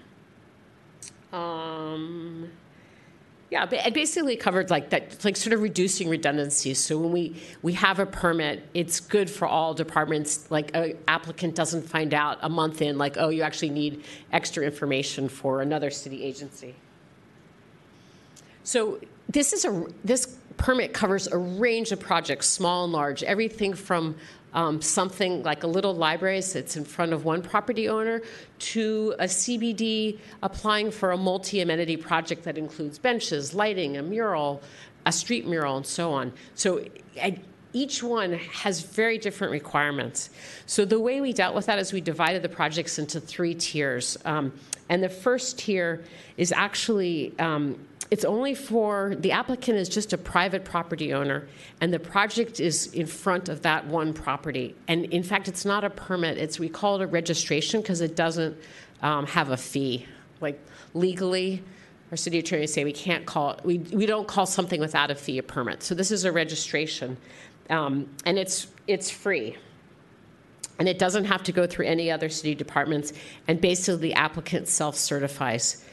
What's what's important, they self-certify that they follow the guidelines set out by Public Works.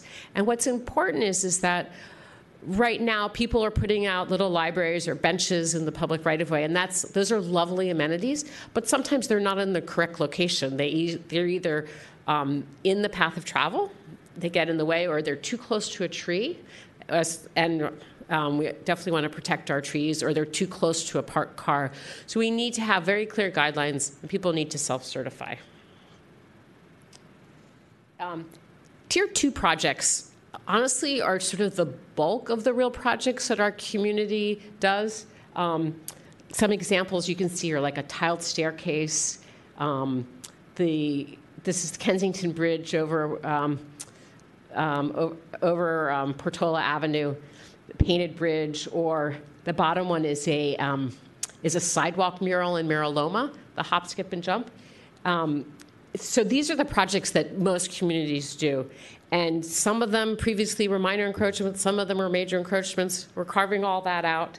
Um, what they all have in common is that the applicant must be an organization, can't be an individual. These are projects that are in, f- in front of multiple property owners. They're on retaining walls, they're on existing staircases in the right of way, they're along uh, corridors.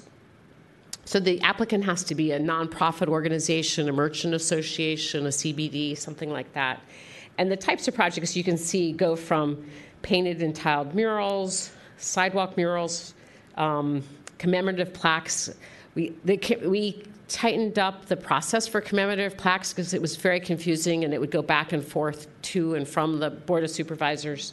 So that's much clearer. And it also includes string lights along commercial corridors. Um, like all these string lights that we love right now that are like in almost every corridor. Honestly, they've been put up willy nilly. There's been no permitting done by any department for them. Um, from, from our, I mean, this is what we found from our research. And there are some dangers. Like MTA is concerned that sometimes they're um, too close to live MTA lines. Also, like I was on Valencia Street the other day and there was some string lighting that was like hanging low you know, who do you call? We don't know because we don't know who's responsible for it. So they need, we need to bring that into the permit world. Um, low cost, it's $500 for a permit. Um, previously, it was probably around more like $3,000 for like, I mean, it could have been, it could have been three to five or six thousand dollars for a minor or major encroachment, and plus there was an annual fee that was based on square footage. So five hundred dollars is is a pretty um, minimal fee if you think about these projects are easily eight ten thousand dollars. Uh, and these projects also typically have to be coordinated with other departments, but they would be through the one the one stop portal. And then tier three are um, ma- like they're the sort of more unusual projects, probably typically done by CBDs. Um, that they're they're either multi-amenity projects, like I mentioned before, or they're major landscape projects. We've there are also projects that we that maybe we don't even imagine yet. Like one project that we that we have right now, um, I think it's in the Sunset, is for fog catchers, which are these really cool ways of, of irrigation using fog. Um, but these type of projects um, need greater um, engineering review. It's tier two needs re- engineering review, but tier three is sort of a higher level of scrutiny. And the commensurate with that, the fee is $1,000. And these, these projects are even more expensive typically. So it's proportionally in relationship. Um, so just the components of the permit. So it- the legislation that Jen talked about, and the tiers are all in the legislation. We hope it will be passed tomorrow. It was passed unanimously at first reading, and we have six co-sponsors. Um, there's kind of trailing regulations. Our Bureau of Street Use and Mapping right now is working on those regulations. Those are really the specifics um, of dimensions and details, and it also lays out exactly how the process works. And then we have a whole communication plan that includes like an online, very user-friendly portal that's very clear, uh, multilingual uh, brochures, you know, posters, and so on. And we also want to do some community outreach, particularly in, um, I mean, everywhere, but particularly in communities that maybe haven't done these community-driven projects because it seems really inaccessible and just overwhelming. And then this is the last. This is the last slide. It just sort of shows our general timeline and how we got here. And open to any questions for myself or Jen. Thank you so much for the presentation. Um, Commissioner, Vice President Zouzounis? Thank you. Can you maybe give us a sense of how this would interplay with a small business? So, like, because I've only heard examples of private, like residential property owners or public right of ways. It it doesn't. It, there's there's not really an example we can think of right now. Well, I'll tell you like the, a simple example, like a small business might just want to put a, a, bench on the sidewalk, but not to use for commercial purposes. So it doesn't. It's not instead of a tables and chairs permit, um, or or a small business might want to put a little library out. You know, like in the furnishing zone, not obviously in path of travel. Um, so those would be sort of the, the only ways that we can imagine like one single business owner. We do imagine like commercial corridors as a group getting together to do these projects. Okay, um, thank you. And you said these these are permanent fixtures you're looking at now, but there might be another phase of more temporary, and I feel like that might be something small businesses could then maybe better play into host Com- events and stuff. completely yeah i agree i mean i know when i spoke to your director that like that's definitely more uh, in your wheelhouse in terms of interest but like definitely did want to let you know this was happening and get any feedback. Yeah. Thank you. And then my second question was you said you, um, as part of this study you've um, been collecting data on um, fines and and that sort of thing that are incurred from public right of way use? Did you mention something that you were no, I didn't, didn't, really talk about fines, no, oh. but fee, but fee structure. Like we we looked at our existing fee structure, and it was quite it's quite expensive. And typically, a community group will go to their supervisor and ask them to waive, and so you, you have legislation that's a workaround. And we were trying to avoid that and just sort of say let's have a let's have a reasonable uh, fee structure that's well, well below cost recovery, but does make a group have to um, have a little skin in the game. Because in most, in tier two and three, there's definitely fundraising involved, and we we work with community groups all the time, and we see that you know sometimes they get grants from the city, or sometimes they um, you know raise funds in the neighborhood. Okay. Yeah. Uh, yeah, I was just curious about that, just because I know that um, that's a bigger topic of of public right of way um, incursions, and we'd love to see data on, you know, we, we all want to help better use of our public right of ways, and so if there is part of this where you are collecting data on use of public right of ways and, and mm-hmm. where there's been, um, you know, uh, where you want to bring people into compliance, so that would be helpful for us to see if there is data around that. Okay. Yeah, we haven't looked at that for this, but I think yeah. for um, maybe sort of the, the next round of you know, different type of legislation, yeah, I think that'd be interesting to see. Thank you. Commissioner Herbert? I, I just want to say thank you for your presentation. Um, these projects are so important to the vibrancy of the city and, right. and bringing people together in the community. And it's just great that you're working on reducing the fee structure and just making it more palatable for neighborhood groups. And it's really important work, and thank you. Thank you. Yeah, I appreciate it. I mean, I think when we when we describe San Francisco to our friends or like our visitors, like we want to take them right to the murals or the tiled staircases. I mean, these are the places, or that beautiful little garden, um, you know, in the business district. These are the places that we feel pride, pride, pride of place. So, yeah, thanks. Commissioner Benitez. Cool. Thank you for your presentation, and I concur with um, Commissioner Herbert as well that doing these kind of things is really brings like an identity to the neighborhood. I think is really great. Um, one of the things you had mentioned about this was uh, trying to speed up the timeline. I'm just curious what the current timeline is from application to to, to approval, and what do you hope to shave that down to? I've sat in some of these merchant meetings as well, where we're just constantly waiting and just waiting for approvals. But what what's the current timeline now, and what's your projection of what you hope it can eventually be? Yeah, you know, it depends on the project. As you can see, there's a range. Oh, yeah, I- is there a yeah. between I mean, for the, the major encroachment projects, so like a tiled staircase, we've worked, I mean, like Jen and I and others have worked a lot with community groups around tiled staircases. And because major encroachment projects have to go through the Board of Supervisors, I mean, we say it takes 12 to 18 months for that to happen. Um, and then honestly, during COVID, like everything just super slowed down.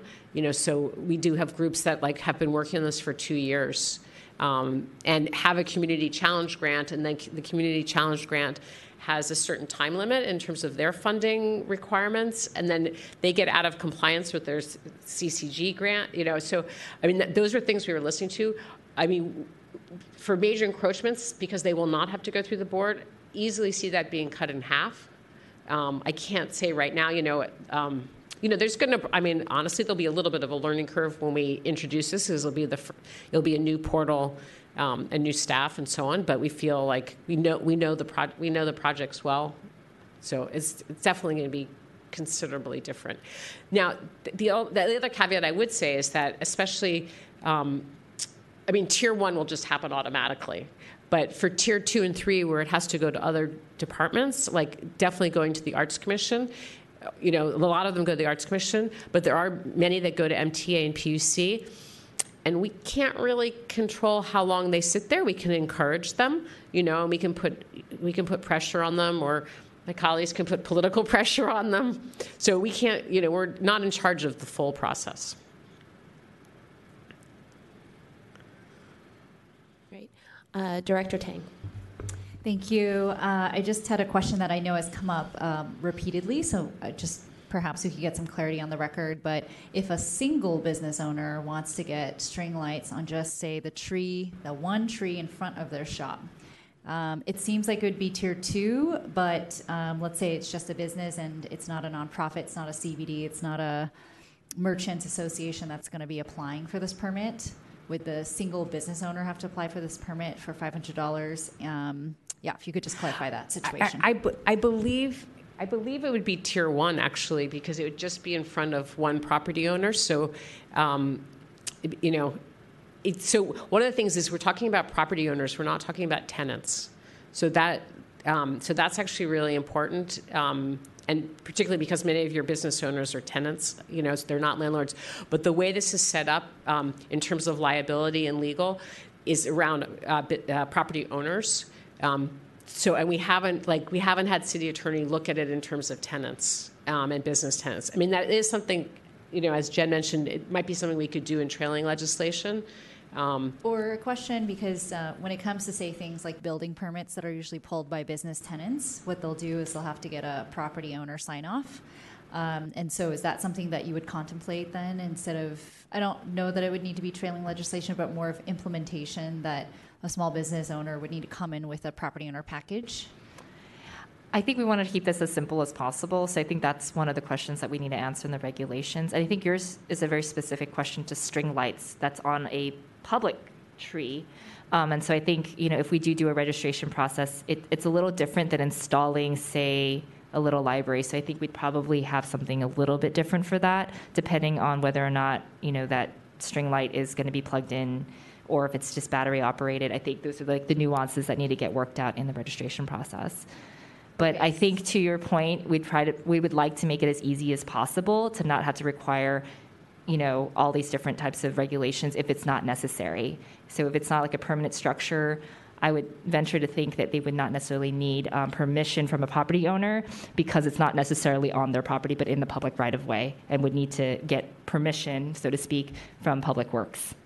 I hope that answers the question.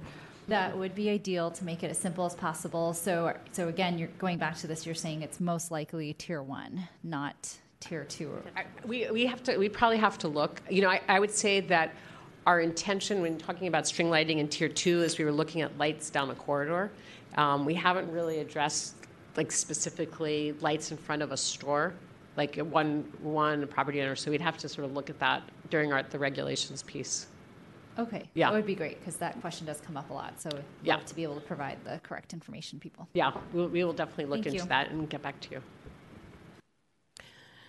Great. I just had um, a few questions. See, for um, for any, I think m- mostly for tier one, but maybe you could speak to the other tiers as well. What is the um, responsibility for like neighborhood outreach for the applicant? There, there's actually not for tier one. Um, there's no ne- neighborhood outreach. You, as a private property owner, you can, you if you self-certify that you're within the um, the safety and accessibility guidelines, you can register for those types of, you know, on those types of projects. Yeah. Okay. And then tier two and three would be whatever it is that they're currently kind of is At- right now. Currently, you know, and this may slightly change maybe when we get to the regulations, but I'm not expecting it to, is that currently we're working off of what the Arts Commission requires, because t- most of these are like murals and tiled staircases, and they re- require letters of, letters of support. They don't require noticing. Okay. So. And for the string lights, you know, um, I was involved in a lot of the string lights that kind of went up in the city. We did our very best to keep them very safe. no, I know. I, lo- I love them, but I'm just saying it from like, right, from just my public works hat. I was, I was just like, saying there was not a permit. Full disclosure. but, um, you know, one of the questions is just that, um, you know, the string lights tend to go like uh, through several several blocks, right? And so, um, and the projects also tend to kind of grow also. So sometimes, like what we've seen, and this is where I think the the small business component comes in, is like what you're saying, the merchants associations or different neighborhood groups get involved. And it's kind of like, you know, this stretch, these five blocks get the string lights, and they're like, but like at that time, nobody else wanted the string lights. But then people see them, and they're like, now I have string light envy. Like, how do I, how do I get string I lights? You know. know? Yeah, And exactly. So the project kind of like grows in scale. So the five hundred dollars, are we looking at a five hundred dollars for you know the first five? Or the first phase of the things, and then the next people have to pay another five. Like, where does this begin and end? Yeah, I think like that's a great question and something we've thought about, eh, but we haven't figured it out. I mean, the, I think again, like if you go back to the goals, we're trying to make it easy and, and sort of low barrier. So I, you know, we're not looking for places to like raise raise money.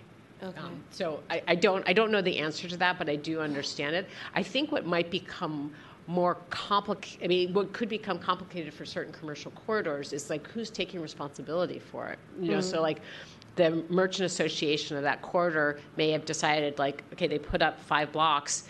And then, like the stores in the next two blocks want them too. Those folks will have to convince that merchant association to extend, um, you know, extend the lights because again, they have to be an organization. Okay. And, that's and that's so that there's like an ongoing commitment, you know, in terms of maintenance and liability. You know, because if it's just one person who's, in, you know, it's like even if it's like a beloved business owner who's been there 10 years or whatever, we don't know what's going to happen in three years, and like they may decide to leave or whatever. So we need it to be an organization. Sure. Um, and also, in terms of this one stop portal, um, I'm wondering, like, I don't know, I don't want to harken back to something else, except I do kind of want to bring it up, is like the, you know, is the um, graffiti kind of uh, situation for. graffiti program no? I think it's kind of like where you opt into the program, and then um, so small businesses had to opt into opt into this program, and um, I think Department of Public Works was that the right agency? yeah. Yeah, would then um, be able to come out um, to certain to the corridors that are in uh, within the the legislation to um, help with graffiti removal, and um, that you know I was super excited about. Um, but then the sign up port, you know, the sign up. I don't know. I don't think it's really a portal. It was like a fax machine. I think I believe there was like a fax component to it. So I'm just a little bit like. A little bit like unsure about this idea of a one-stop portal. 1993? No, This was like this last was year. Last year, if you remember. No, I know about this program. Um, I didn't know about the fax machine. I do. Um, I was not involved with that program. Um, I, I did hear that um, the sequencing of the rollout was not as smooth as it could be, is what I've heard for the opt-in graffiti. You know, like we weren't quite ready when people wanted it to start. That's all I can say. I think our desire, and Jenna and I have been working on this a lot, is like we've been pushing this forward. We really want this to happen as soon as possible. We've got like five you know, tiled staircases that are like ready to go and they're super frustrated because it's been like two years, you know, so we want that to happen for them. And on the other hand, we want to do it right, you know, so we want to have that portal um, in really good shape. We want the regulations in really clear shape before we before we launch it. So, you know, we're trying to balance that. We're trying to balance doing it well and doing it now. Okay. Well, I look forward to seeing the one-stop portal. I think that would be really great for for all of our agencies, and I appreciate that you put that as a priority for this. And if there's any possible way to pass a post-it to whoever is in charge of the fax machine, because I just really want. To find out about that fax machine. I want to make sure small businesses like can take advantage of this because graffiti removal is so onerous for somebody to have to come and open their shop and have to remove graffiti from their um, from their storefront, and there are still people getting notifications of violations of like graffiti, which is super disheartening in this type of environment. I think you were here earlier when you know businesses talked about some of the um, challenges that they're having this year as well as in the past previous years, and it's like it's it's literally those little things that drive people mad. Is that you know you're already trying your very best every day and then you get like a notification on your door that somebody graffitied your place and that it's your responsibility to then remove it asap you know? So i think um, i think those kind of things are the things that we hear daily and i'm sure you hear as a you know it, and so i'm hoping if we can get rid of that like low hanging fruit if we can get people logged into a one stop portal and like register your business for graffiti removal that would be amazing so i know Okay. Yeah. Yeah. I will. I will definitely So- go back to my folks and ask them about that. yeah it, just a little post-it note on their desk would be amazing thank you Um, What's the phone number? any public comment Are there any public commenters in the room? Seeing none. seeing no public comment public comment is closed thank you so much for your presentation Thank you for having us. Item six, Legacy Business Program Fund Conceptual Framework. This is a discussion item. The commission will review the current Legacy Business Program grant structure and discuss a strategy to make improvements to the existing rent stabilization grant. Presenting today, we have Richard Kurylo, Legacy Business Program Manager with, Manager with the Office of Small Business. welcome back rick Testing. Good. Good evening, Commissioners. Richard Kurylo, Legacy Business Program Manager with the Office of Small Business. SFGov TV, I have a PowerPoint presentation. Today, I'm going to present a proposal that the Office of Small Business is proposing. To do that, I need to provide the history of the Legacy Business Program and its grant programs. There are about 20 slides in the presentation. I'm going to try to keep the presentation to about five minutes. The Legacy Business Program in San Francisco has a history that dates back to 2012. A business in Union Square, Gold Dust Lounge, was being evicted, which led the nonprofit organization San Francisco Heritage to create a legacy bars and restaurants program within their organization. By 2014, businesses throughout San Francisco were being threatened by escalating rents. In March 2015, the Legacy Business Registry was created by the Board of Supervisors through a city ordinance. To be eligible for the registry, a business must have number one, operated in San Francisco for 30 or more years with no break in San Francisco operations exceeding two years. Number two, contributed to the neighborhood's history and or the identity of a particular neighborhood or community. And number three, be committed to maintaining the physical features or traditions that define the business. In November of that year, the approval of Proposition J on the ballot created the Legacy Business Historic Preservation Fund, which created two grant programs that I will discuss in greater detail. The Legacy Business Program is like a toolbox filled with different tools to help longstanding businesses continue and thrive.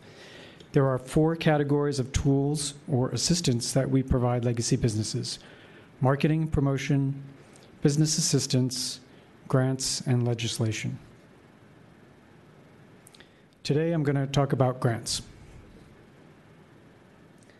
As I mentioned, the Legacy Business Historic Preservation Fund was established by a vote of the people and approved by about 57% of the voters in November 2015. The fund consisted of two grant programs the Rent Stabilization Grant and the Business Assistance Grant. The Legacy Business Historic Preservation Fund has its own section in the Administrative Code, Section 2A243, which is separate from the Legacy Business Registry and Section 2A242. This is important why I'm bringing it up at this point. The Rent Stabilization Grant is an incentive for landlords to provide long term leases to legacy businesses. Landlords apply for and receive the grant. The grant pays up to $4.50 per square foot, up to 5,000 square feet. So 1,000 square feet would be $5,000 per year, and 5,000 square feet would be 22,500 per year. Grant applications are accepted year round. A biennial consumer price index adjustment has been added every two years since 2017 19. The Business Assistance Grant was a former grant for legacy businesses. It paid up to $500 per full time equivalent employee up to 100 FTEs. So, one FTE would be a $500 annual grant, and 100 FTEs would be a $50,000 annual grant. Biennial adjustments were also added to this grant.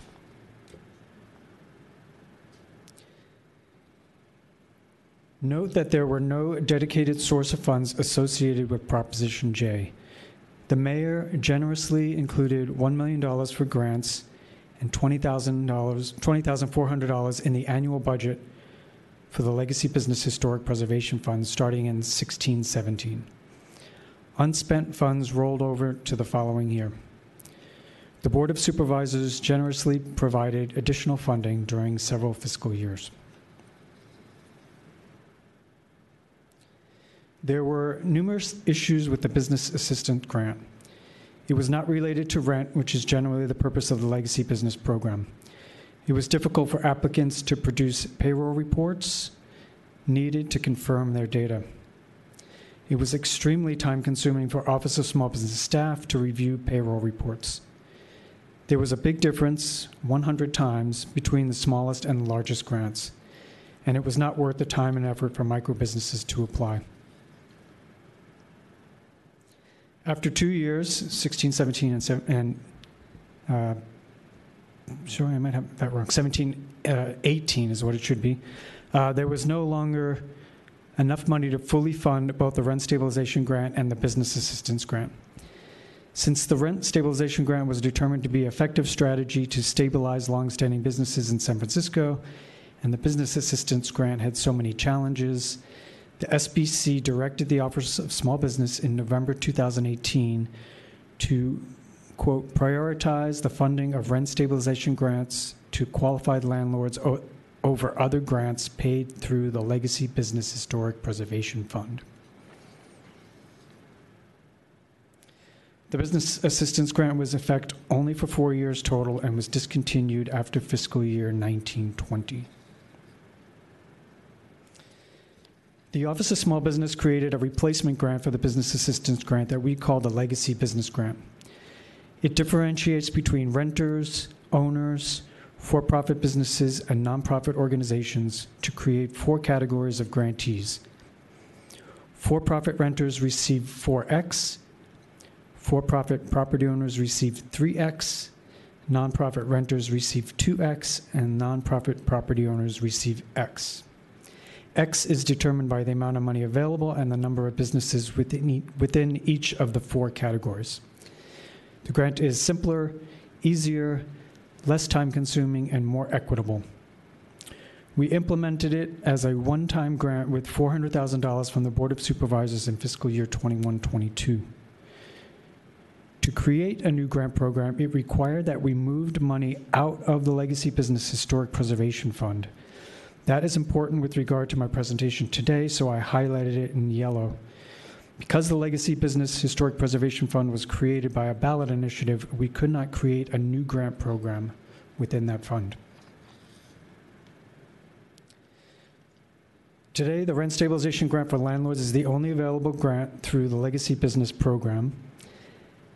The Office of Small Business can encourage landlords to share rent stabilization grants with their legacy business tenants, but we cannot require it without going back to the voters. Approximately 60% of rent stabilization grant landlords share some or all of the grant funds with their tenants. However, 40% do not. On November 2nd of this year, the San Francisco Chronicle featured a thorough front page article by Caleb Pershan about the rent stabilization grant. And it's slightly one sided in nature how it favors landlords over legacy businesses, and how some landlords share the grant with their legacy business tenants, but some do not. The article was an inspiration.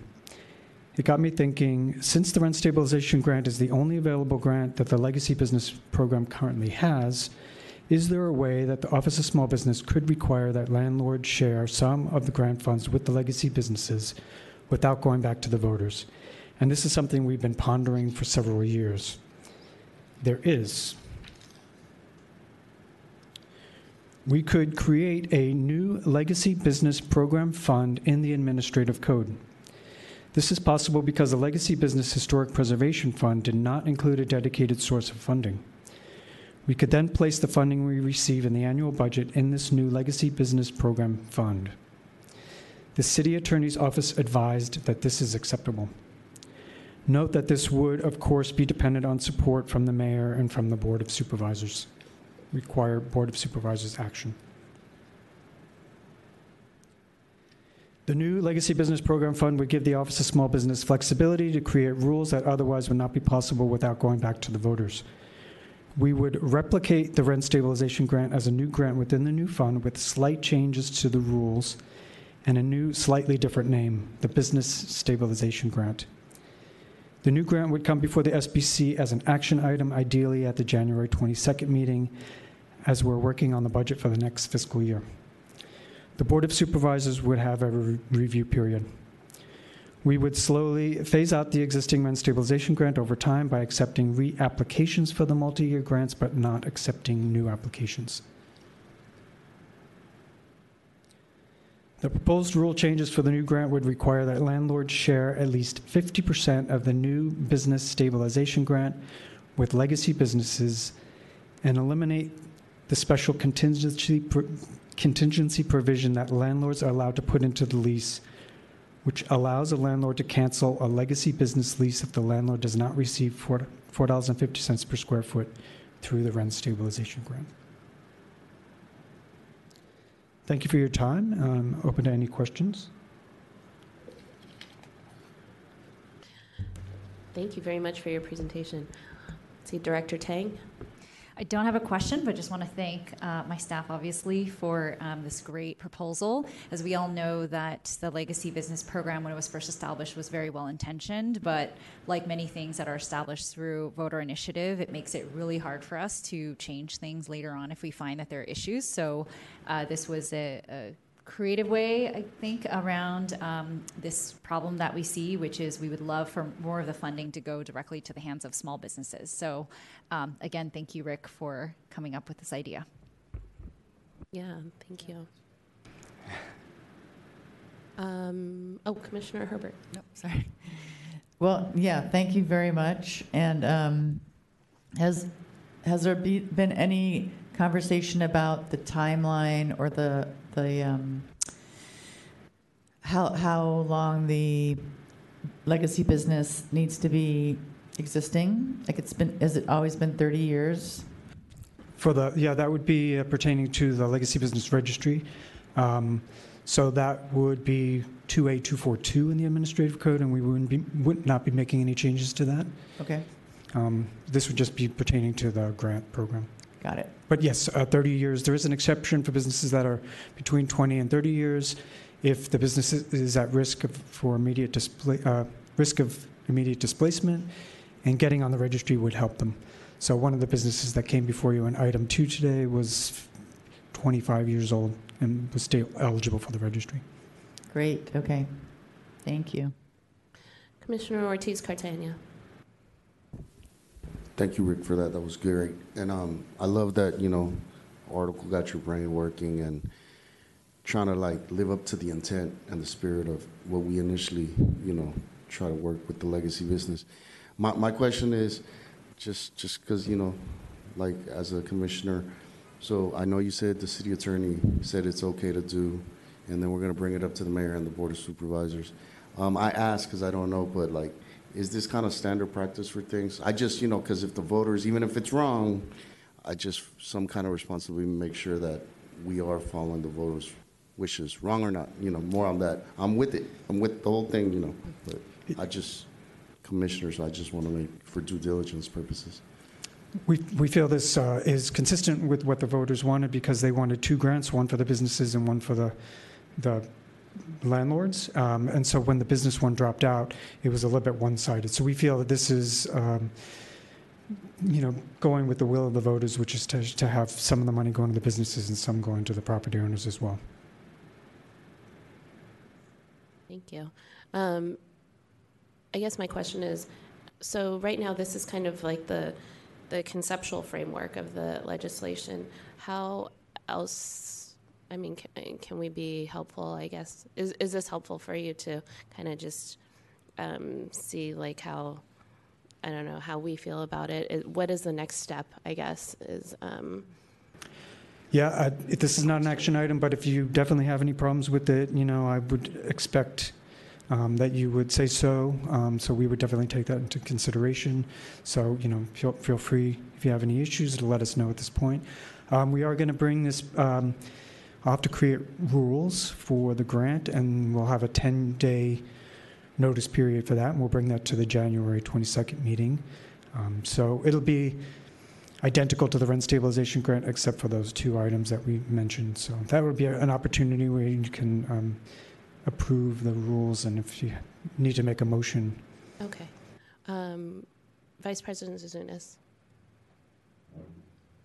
Thank you. Thanks for that uh, really helpful presentation. And like my co-commissioner said, thank you for always thinking about this program and taking it so much to heart. Um, I know we we had some um, you know political involvement from our board at different points in time with this program, and I want to make sure that um, if we are asking for them to reauthorize funds at one point, or if we're asking the mayor to authorize more funds at one point, that we're also um, you know keeping them updated so that we don't get more bad press or whatever. um, so how can we, um, like was said, make sure that um, you know there's alignment with with how we intend to get this funded? I guess. I think, yeah, Katy could see I'm like trying to figure out the answer to that. Oh, yeah, no, I just, actually, I think it also uh, goes to the previous question, but, so in addition, Rick mentioned the rules and regulations and having you all see that, but actually, um, I just want to reiterate, it does require legislative change. So this is going to be an ordinance that will be drafted, that will be before the Board of Supervisors, that then also needs to be signed by the mayor, so it's going to have a robust public process um, for it to actually take effect.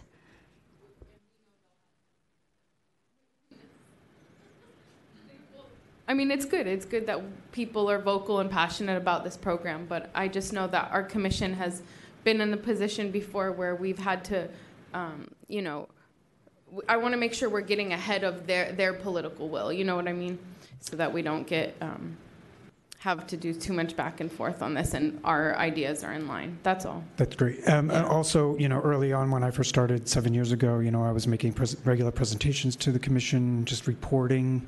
I think it was like every other month. Um, so, you know, now that everything's, you know, going smoothly, I haven't made those presentations. But if you ever want me to make a presentation, you know, like an update on everything that's going on, I'm always happy to, to do that. I'm, I'm really big on transparency and appreciate um, communication with the commission and feedback from the commission, so I'm always happy to do that. Likewise, if there's something we need to relay that you can't, we're um, all hands on deck for this. Thank you both. Great. Well, Uh, seeing no other commissioner questions, um, is there public comment? Any public commenters in the room, please stand up. Seeing no public comment, public comment is closed. Thank you very much, Rick. Next item, please. Uh, Item seven, approval of draft meeting minutes. This is a discussion and action item. The commission will discuss and take action to approve the September 11th, 2023 draft meeting minutes.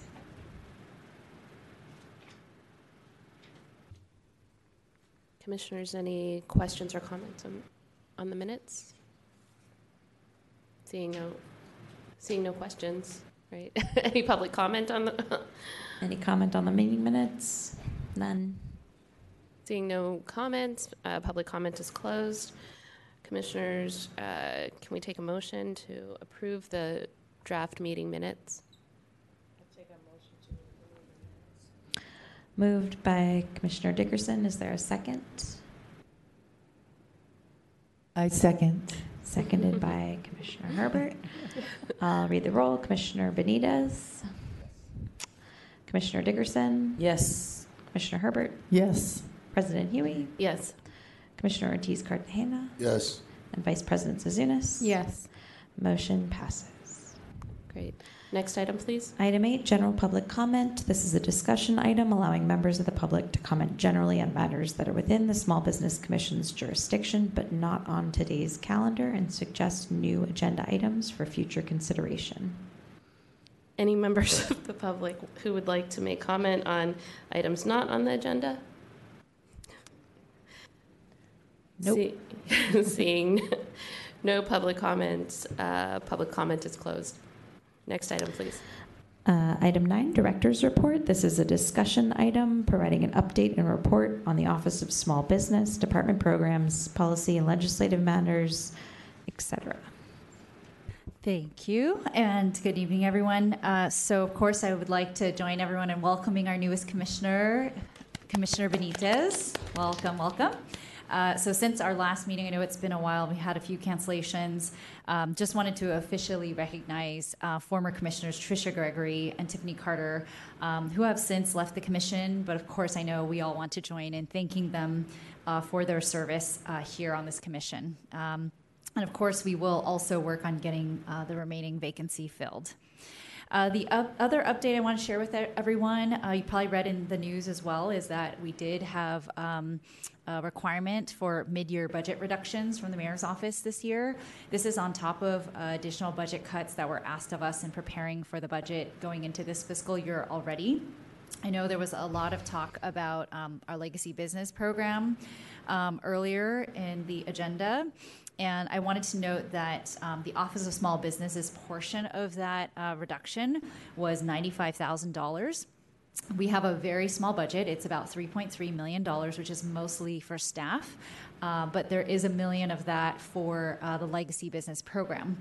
Uh, because we have nowhere to cut, uh, meaning even if I were to cut all the money for uh, staplers and paper, it still would not have met our reduction target. And so we had to cut from the legacy business program. But um, the good news is there was some unspent funds from previous years, so our legacy business program was still whole, uh, but we did have to take um, originally for the fiscal year 23-24 roughly $395,000 and then for fiscal year 24-25 approximately $400,000. Um, so again, this is not something that uh, we wanted to do, but there really was nowhere to cut or else we would have to cut our services, essentially our staff. So um, wanted to make sure you're aware of that and we are hearing that there will be more cuts um, that will be required of us heading into the next fiscal years um, if things don't improve. So we are um, anticipating some instructions on that on that part. Uh, next, in terms of a legislative update, uh, I just want to share good news that uh, the small business permitting legislation that we worked on with the mayor, um, who sponsored this legislation, and we ended up with six co-sponsors. Uh, this would is the one that would make over 100 changes to the planning code to make it easier for people to get through the permitting process. Um, just one of several efforts. I want to say this is not the only thing that will make things better, uh, but it's uh, this legislation is up for final vote at the Board of Supervisors tomorrow. and it already um, uh, ob- obtained 11 0 vote um, last week. So this is really exciting. Uh, we're hoping for uh, this to be signed into effect shortly and um, hopefully take effect in mid January. Uh, the next legislative item um, is something that Supervisor Preston introduced recently, and this would uh, waive permit fees for banners um, if they're uh, if it's applied for by a nonprofit organization until the end of 2026. I want to say. Um, so that is new legislation that was just introduced last week. So it'll still take some time to make its way through the process.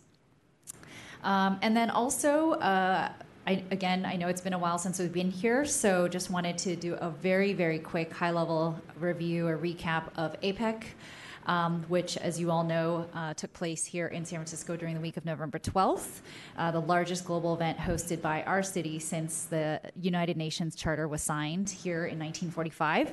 So, of course, along with it came a lot of challenges. Um, our office, along with OEWD, uh, try to work up front with the U.S. Secret Service to really understand the impacts that would be caused, um, especially to small business owners, um, due to the security perimeters. Um, so we try to understand it, convey that, as well as try to promote the small businesses throughout the entire city, and in particular uh, those impacted by the security perimeters. Um, prior to and throughout the event, and even afterwards, uh, we have done merchant walks and um, also corresponded with other businesses that have reached out to us through other means uh, to talk about what it is that we can do to better support them. Not like APEC aside, but really we know so many businesses are still recovering from the pandemic. So what can we do to generate more foot traffic for them? Um, and you know, with a lot of people not going into the office, it's really hurt a lot of the businesses in those areas. So that's ongoing work for all of us. And if you have any ideas, suggestions, recommendations, we'd love to, to hear that in our office. Um, and then lastly, just more on a fun note, on behalf of Rick, I wanted to share some Heritage Happy Hour events that are coming up that you're all invited to. These are events uh, put on to celebrate legacy businesses, so they are held in legacy businesses. So the com- one coming up this Thursday, December 14th, is at Li Po Lounge in Chinatown at 916 Grant Avenue.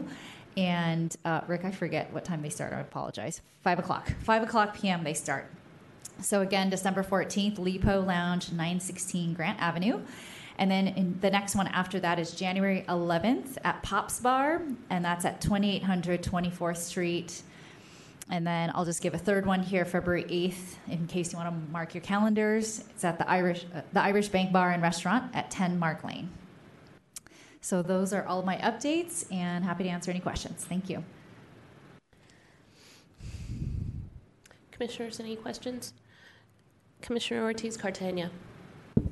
Two comments. Thank you for the work on the legislation with the mayor. I know you did a lot of work, especially in my community, so I appreciate you for that, Director. And thanks to Carrie, I forgot to say that. And Carrie, yes, appreciate you both. Um, Rick, thank you for those heritage. They're, they're fun, alcohol, and getting to know each other outside of here. It's always fun, so awesome. Vice President Zouzounis. Thank you, Director. Um, I know that different community groups have put out their own surveys around APEC. Um, is there a centralized place in which feedback is, is being solicited? Is it um, in terms of um, I, I think a lot of small businesses are under the pressure that there will be like a mitigation fund or something like that. Is there a way we can more clearly relay to the small business community what um, you know is being solicited from them and where that information will go? Yeah, thank you for that question. We have actually received um, through our office and OEWD in general um, several surveys or um, feedback from all sorts of businesses in the area. So we do have those on hand. And I know Supervisor Dorsey had also solicited feedback as well. Um, I will say this this was a very challenging event. Um, there was no money set aside for mitigation. I'll also want to remind the commissioners that every day our office hears about challenges in all parts of the city. So whether it's an MTA project that has impacted an entire corridor for months and months and months, uh, to um, well, I'd say probably a lot of MTA, but there are lots of impacts. Again, also I mentioned pandemic earlier, right? And a lot of people still have not been recovered fully from that. Um, we hear across the board an average of sales being down 30%, right? Uh, depending on where you're at. So. Um, although again i recognize how significant it was um, for the businesses that could not stay open during apec there are so many needs out there. Um, so we're constantly thinking about how is it that we support all the businesses throughout the city and we just don't have enough money to go around for everyone. And i just mentioned the budget cuts that are coming right? So um, all that to say that um, you know all the money that was set aside by the city and that was privately raised um, by donors was mostly to meet the requirements from the White House and the State Department around all of our obligations as a city to host APEC. So, security, um, the venues that had to hold all these meetings and events, uh, but really mostly security, um, the fencing, you know, all those things that really, um, you know, allowing the First Amendment activities to occur, but keeping everyone safe.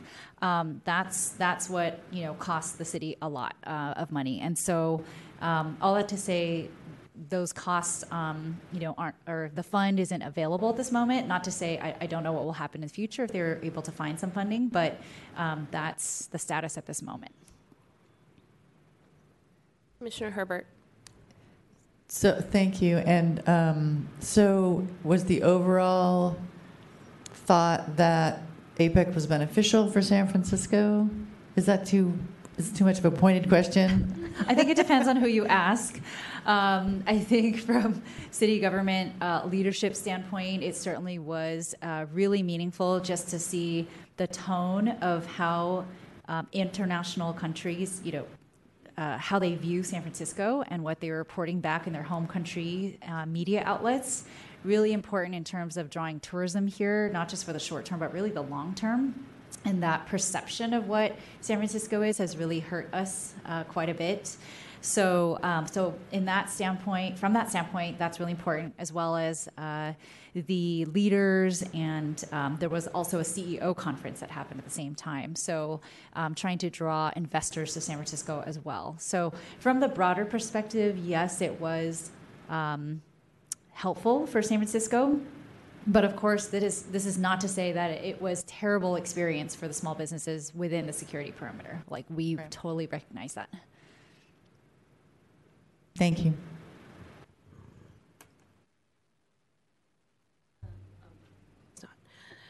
I just had a couple of comments. Um, one was also to welcome Commissioner Ron Benitez. And I, I don't know what would be an appropriate time if he wanted to say a few words. I know that maybe I, I got to say a few words when I first started. I don't know if that's something that um, we can do that at the commissioner reports item. Okay, that's next one. Just next one. Give, yes. Just to give him a few minutes to prepare Absolutely. his, uh, his, his address to the public. um, yeah, the state of the nation, according to Commissioner Ron Benitez. Um, I also wanted to um, reflect my deepest gratitude for um, our co commissioners, uh, Commissioner Tiffany um, Carter and, um, and for Tricia as well. So, um, yeah, I'm glad that they're, you know, they have, I know everybody has other things to do and um, so I appreciate all of you also to give your time to this commission. Um, and oh, you know, I wanted to say on um, APEC that I appreciate the way that you've been looking at this because I, you know, um, it's an indicator to me. Obviously, the concern around APEC, as well as concern around um, transportation mitigation, concerns about any other sort of like um, outside kind of larger project impact kind of thing? Like what it, how those impact small businesses? I think the biggest indicator for me is that that means that we're so close to the edge right? Like small businesses are not working with a big buffer.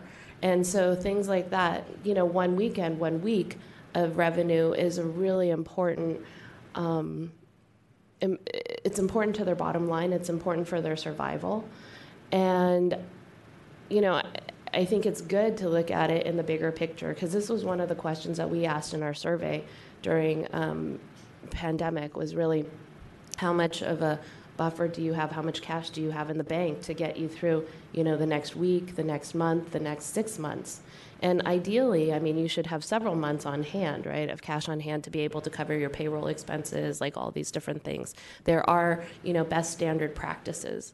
But if you look at like our san francisco businesses many businesses and it may not be even across the board but many businesses are living with very little cash on hand. And that may be same for like residents as well right? And so i think for us like these are all in you know it's hard to see because oftentimes it's like people come at us with a lot of like their own issues right? And for us as a commission it's really seeing kind of the patterns and where can what, what are the bigger levers that we can enact in order to help um, you know create more long lasting change versus being a help desk for everybody. I mean i appreciate that that's what you you guys do for everyone but i definitely see that that's something that you consider in your thinking did you want to oh sorry. Yeah, actually, I just want to thank you for raising that because let's just say that there was a mitigation fund for APEC, right, as an example. Um, but there might be some structural issues with a business, as, as you um, alluded to, with many of the small businesses we encounter. Um, so we give them a stipend for one month. Um, to cover rent. Is that going to help them long term, right? We want to make sure that whatever the structural challenges are, we can assist them um, with that so that they can be here for the longer term, not just so that we can help them survive one more month. So I think that was, you know, that's that's part of my point of um, we want to make sure that yeah we're looking at holistically what can we do to drive more foot traffic to get more of that presence of the business out there um, so that people will support them and how do we bring back um, you know with the lack of office workers um, how do they generate new customers then or maybe rethink um, and pivot their business a bit so it, those are all the things that we want to um, help businesses with and i think are more important for their the long-term um, stability Mhm. Right. Well, um, is there any public comment on the director's report? No public comment. So public comment is closed. Um, next item, please. Item 10, Commissioner discussion and new business. This is a discussion item, allows the President, Vice President, and Commissioners to report on recent small business activities, make announcements that are of interest to the community, and make inquiries of staff.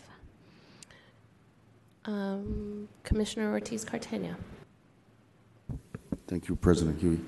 I wanted to report regarding the street vendor ban that went into effect on November 27th from 14th Street to Cesar Chavez on Mission Street. Um, I want to give a thanks to OEWD, Glecha Calle 24. They were not part of the ban. However, they reacted to find accommodations for the vendors that were affected. And the Glecha team, they worked through Thanksgiving, actual Thanksgiving, to get a space ready in time for the band. So there's two locations, one indoor location at 2137 Mission, which is in between 17th and 18th. And then Gaia has another location on 24th and Capp Street, the former vaccination site. Um, and there's still a ton of space. It, it's not full, despite whatever the media says. And um, I want everybody to support the vendors. Shop there if you can. We had an awesome event on Sunday. It was packed. It was fun. We had cookie decorations, Santa Claus, snow. You know how I throw a party, so it, it gets lit. And also, Supervisor Ronen is also providing some financial assistance, direct financial assistance to the vendors that were affected. So it's a lot of community work with the supervisor, and we're, we're trying to mitigate the impact it's had on street vendors. And the ultimate goal is, is just to gain control of our streets again. I mean, i the mission, I grew up there and it was never like that. It was never like that. And our brick and mortar merchants, they're just, they're thrilled. Like the street is clean. Our elders could walk. You could get off the bus now. You know, children are not scared. So I also want to um, thank the mayor and Department of Public Works because they've thrown a lot of resource behind it and, and it's working and it's working and quality of life in the mission is improving so i appreciate everybody if i haven't named you on this sorry but i appreciate you too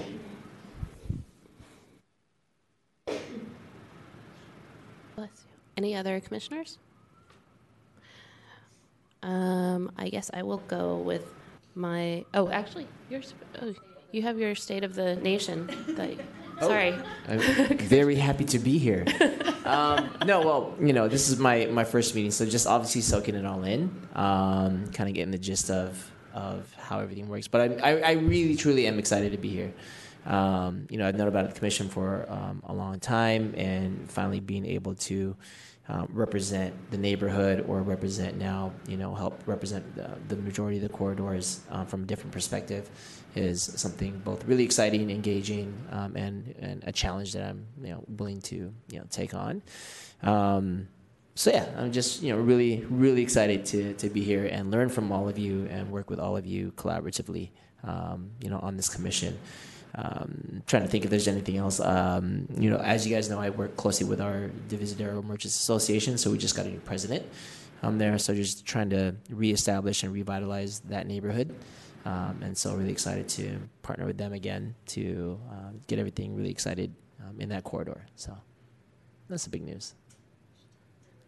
Oh yes, um, also went to the White House this weekend um, for a reception. Uh, it was a holiday reception with Vice President Kamala Harris. Um, our relationship with her, though, has been, you know, we were fortunate to meet with her for a small business roundtable with other AAPI businesses back in February. And from then on, it's always been a really great relationship with her staff. Um, we were invited to APEC, obviously, to watch her keynote. Um, we were uh, recently invited to uh, a reception at the White House, a holiday reception, which turned out to be a California delegation, really.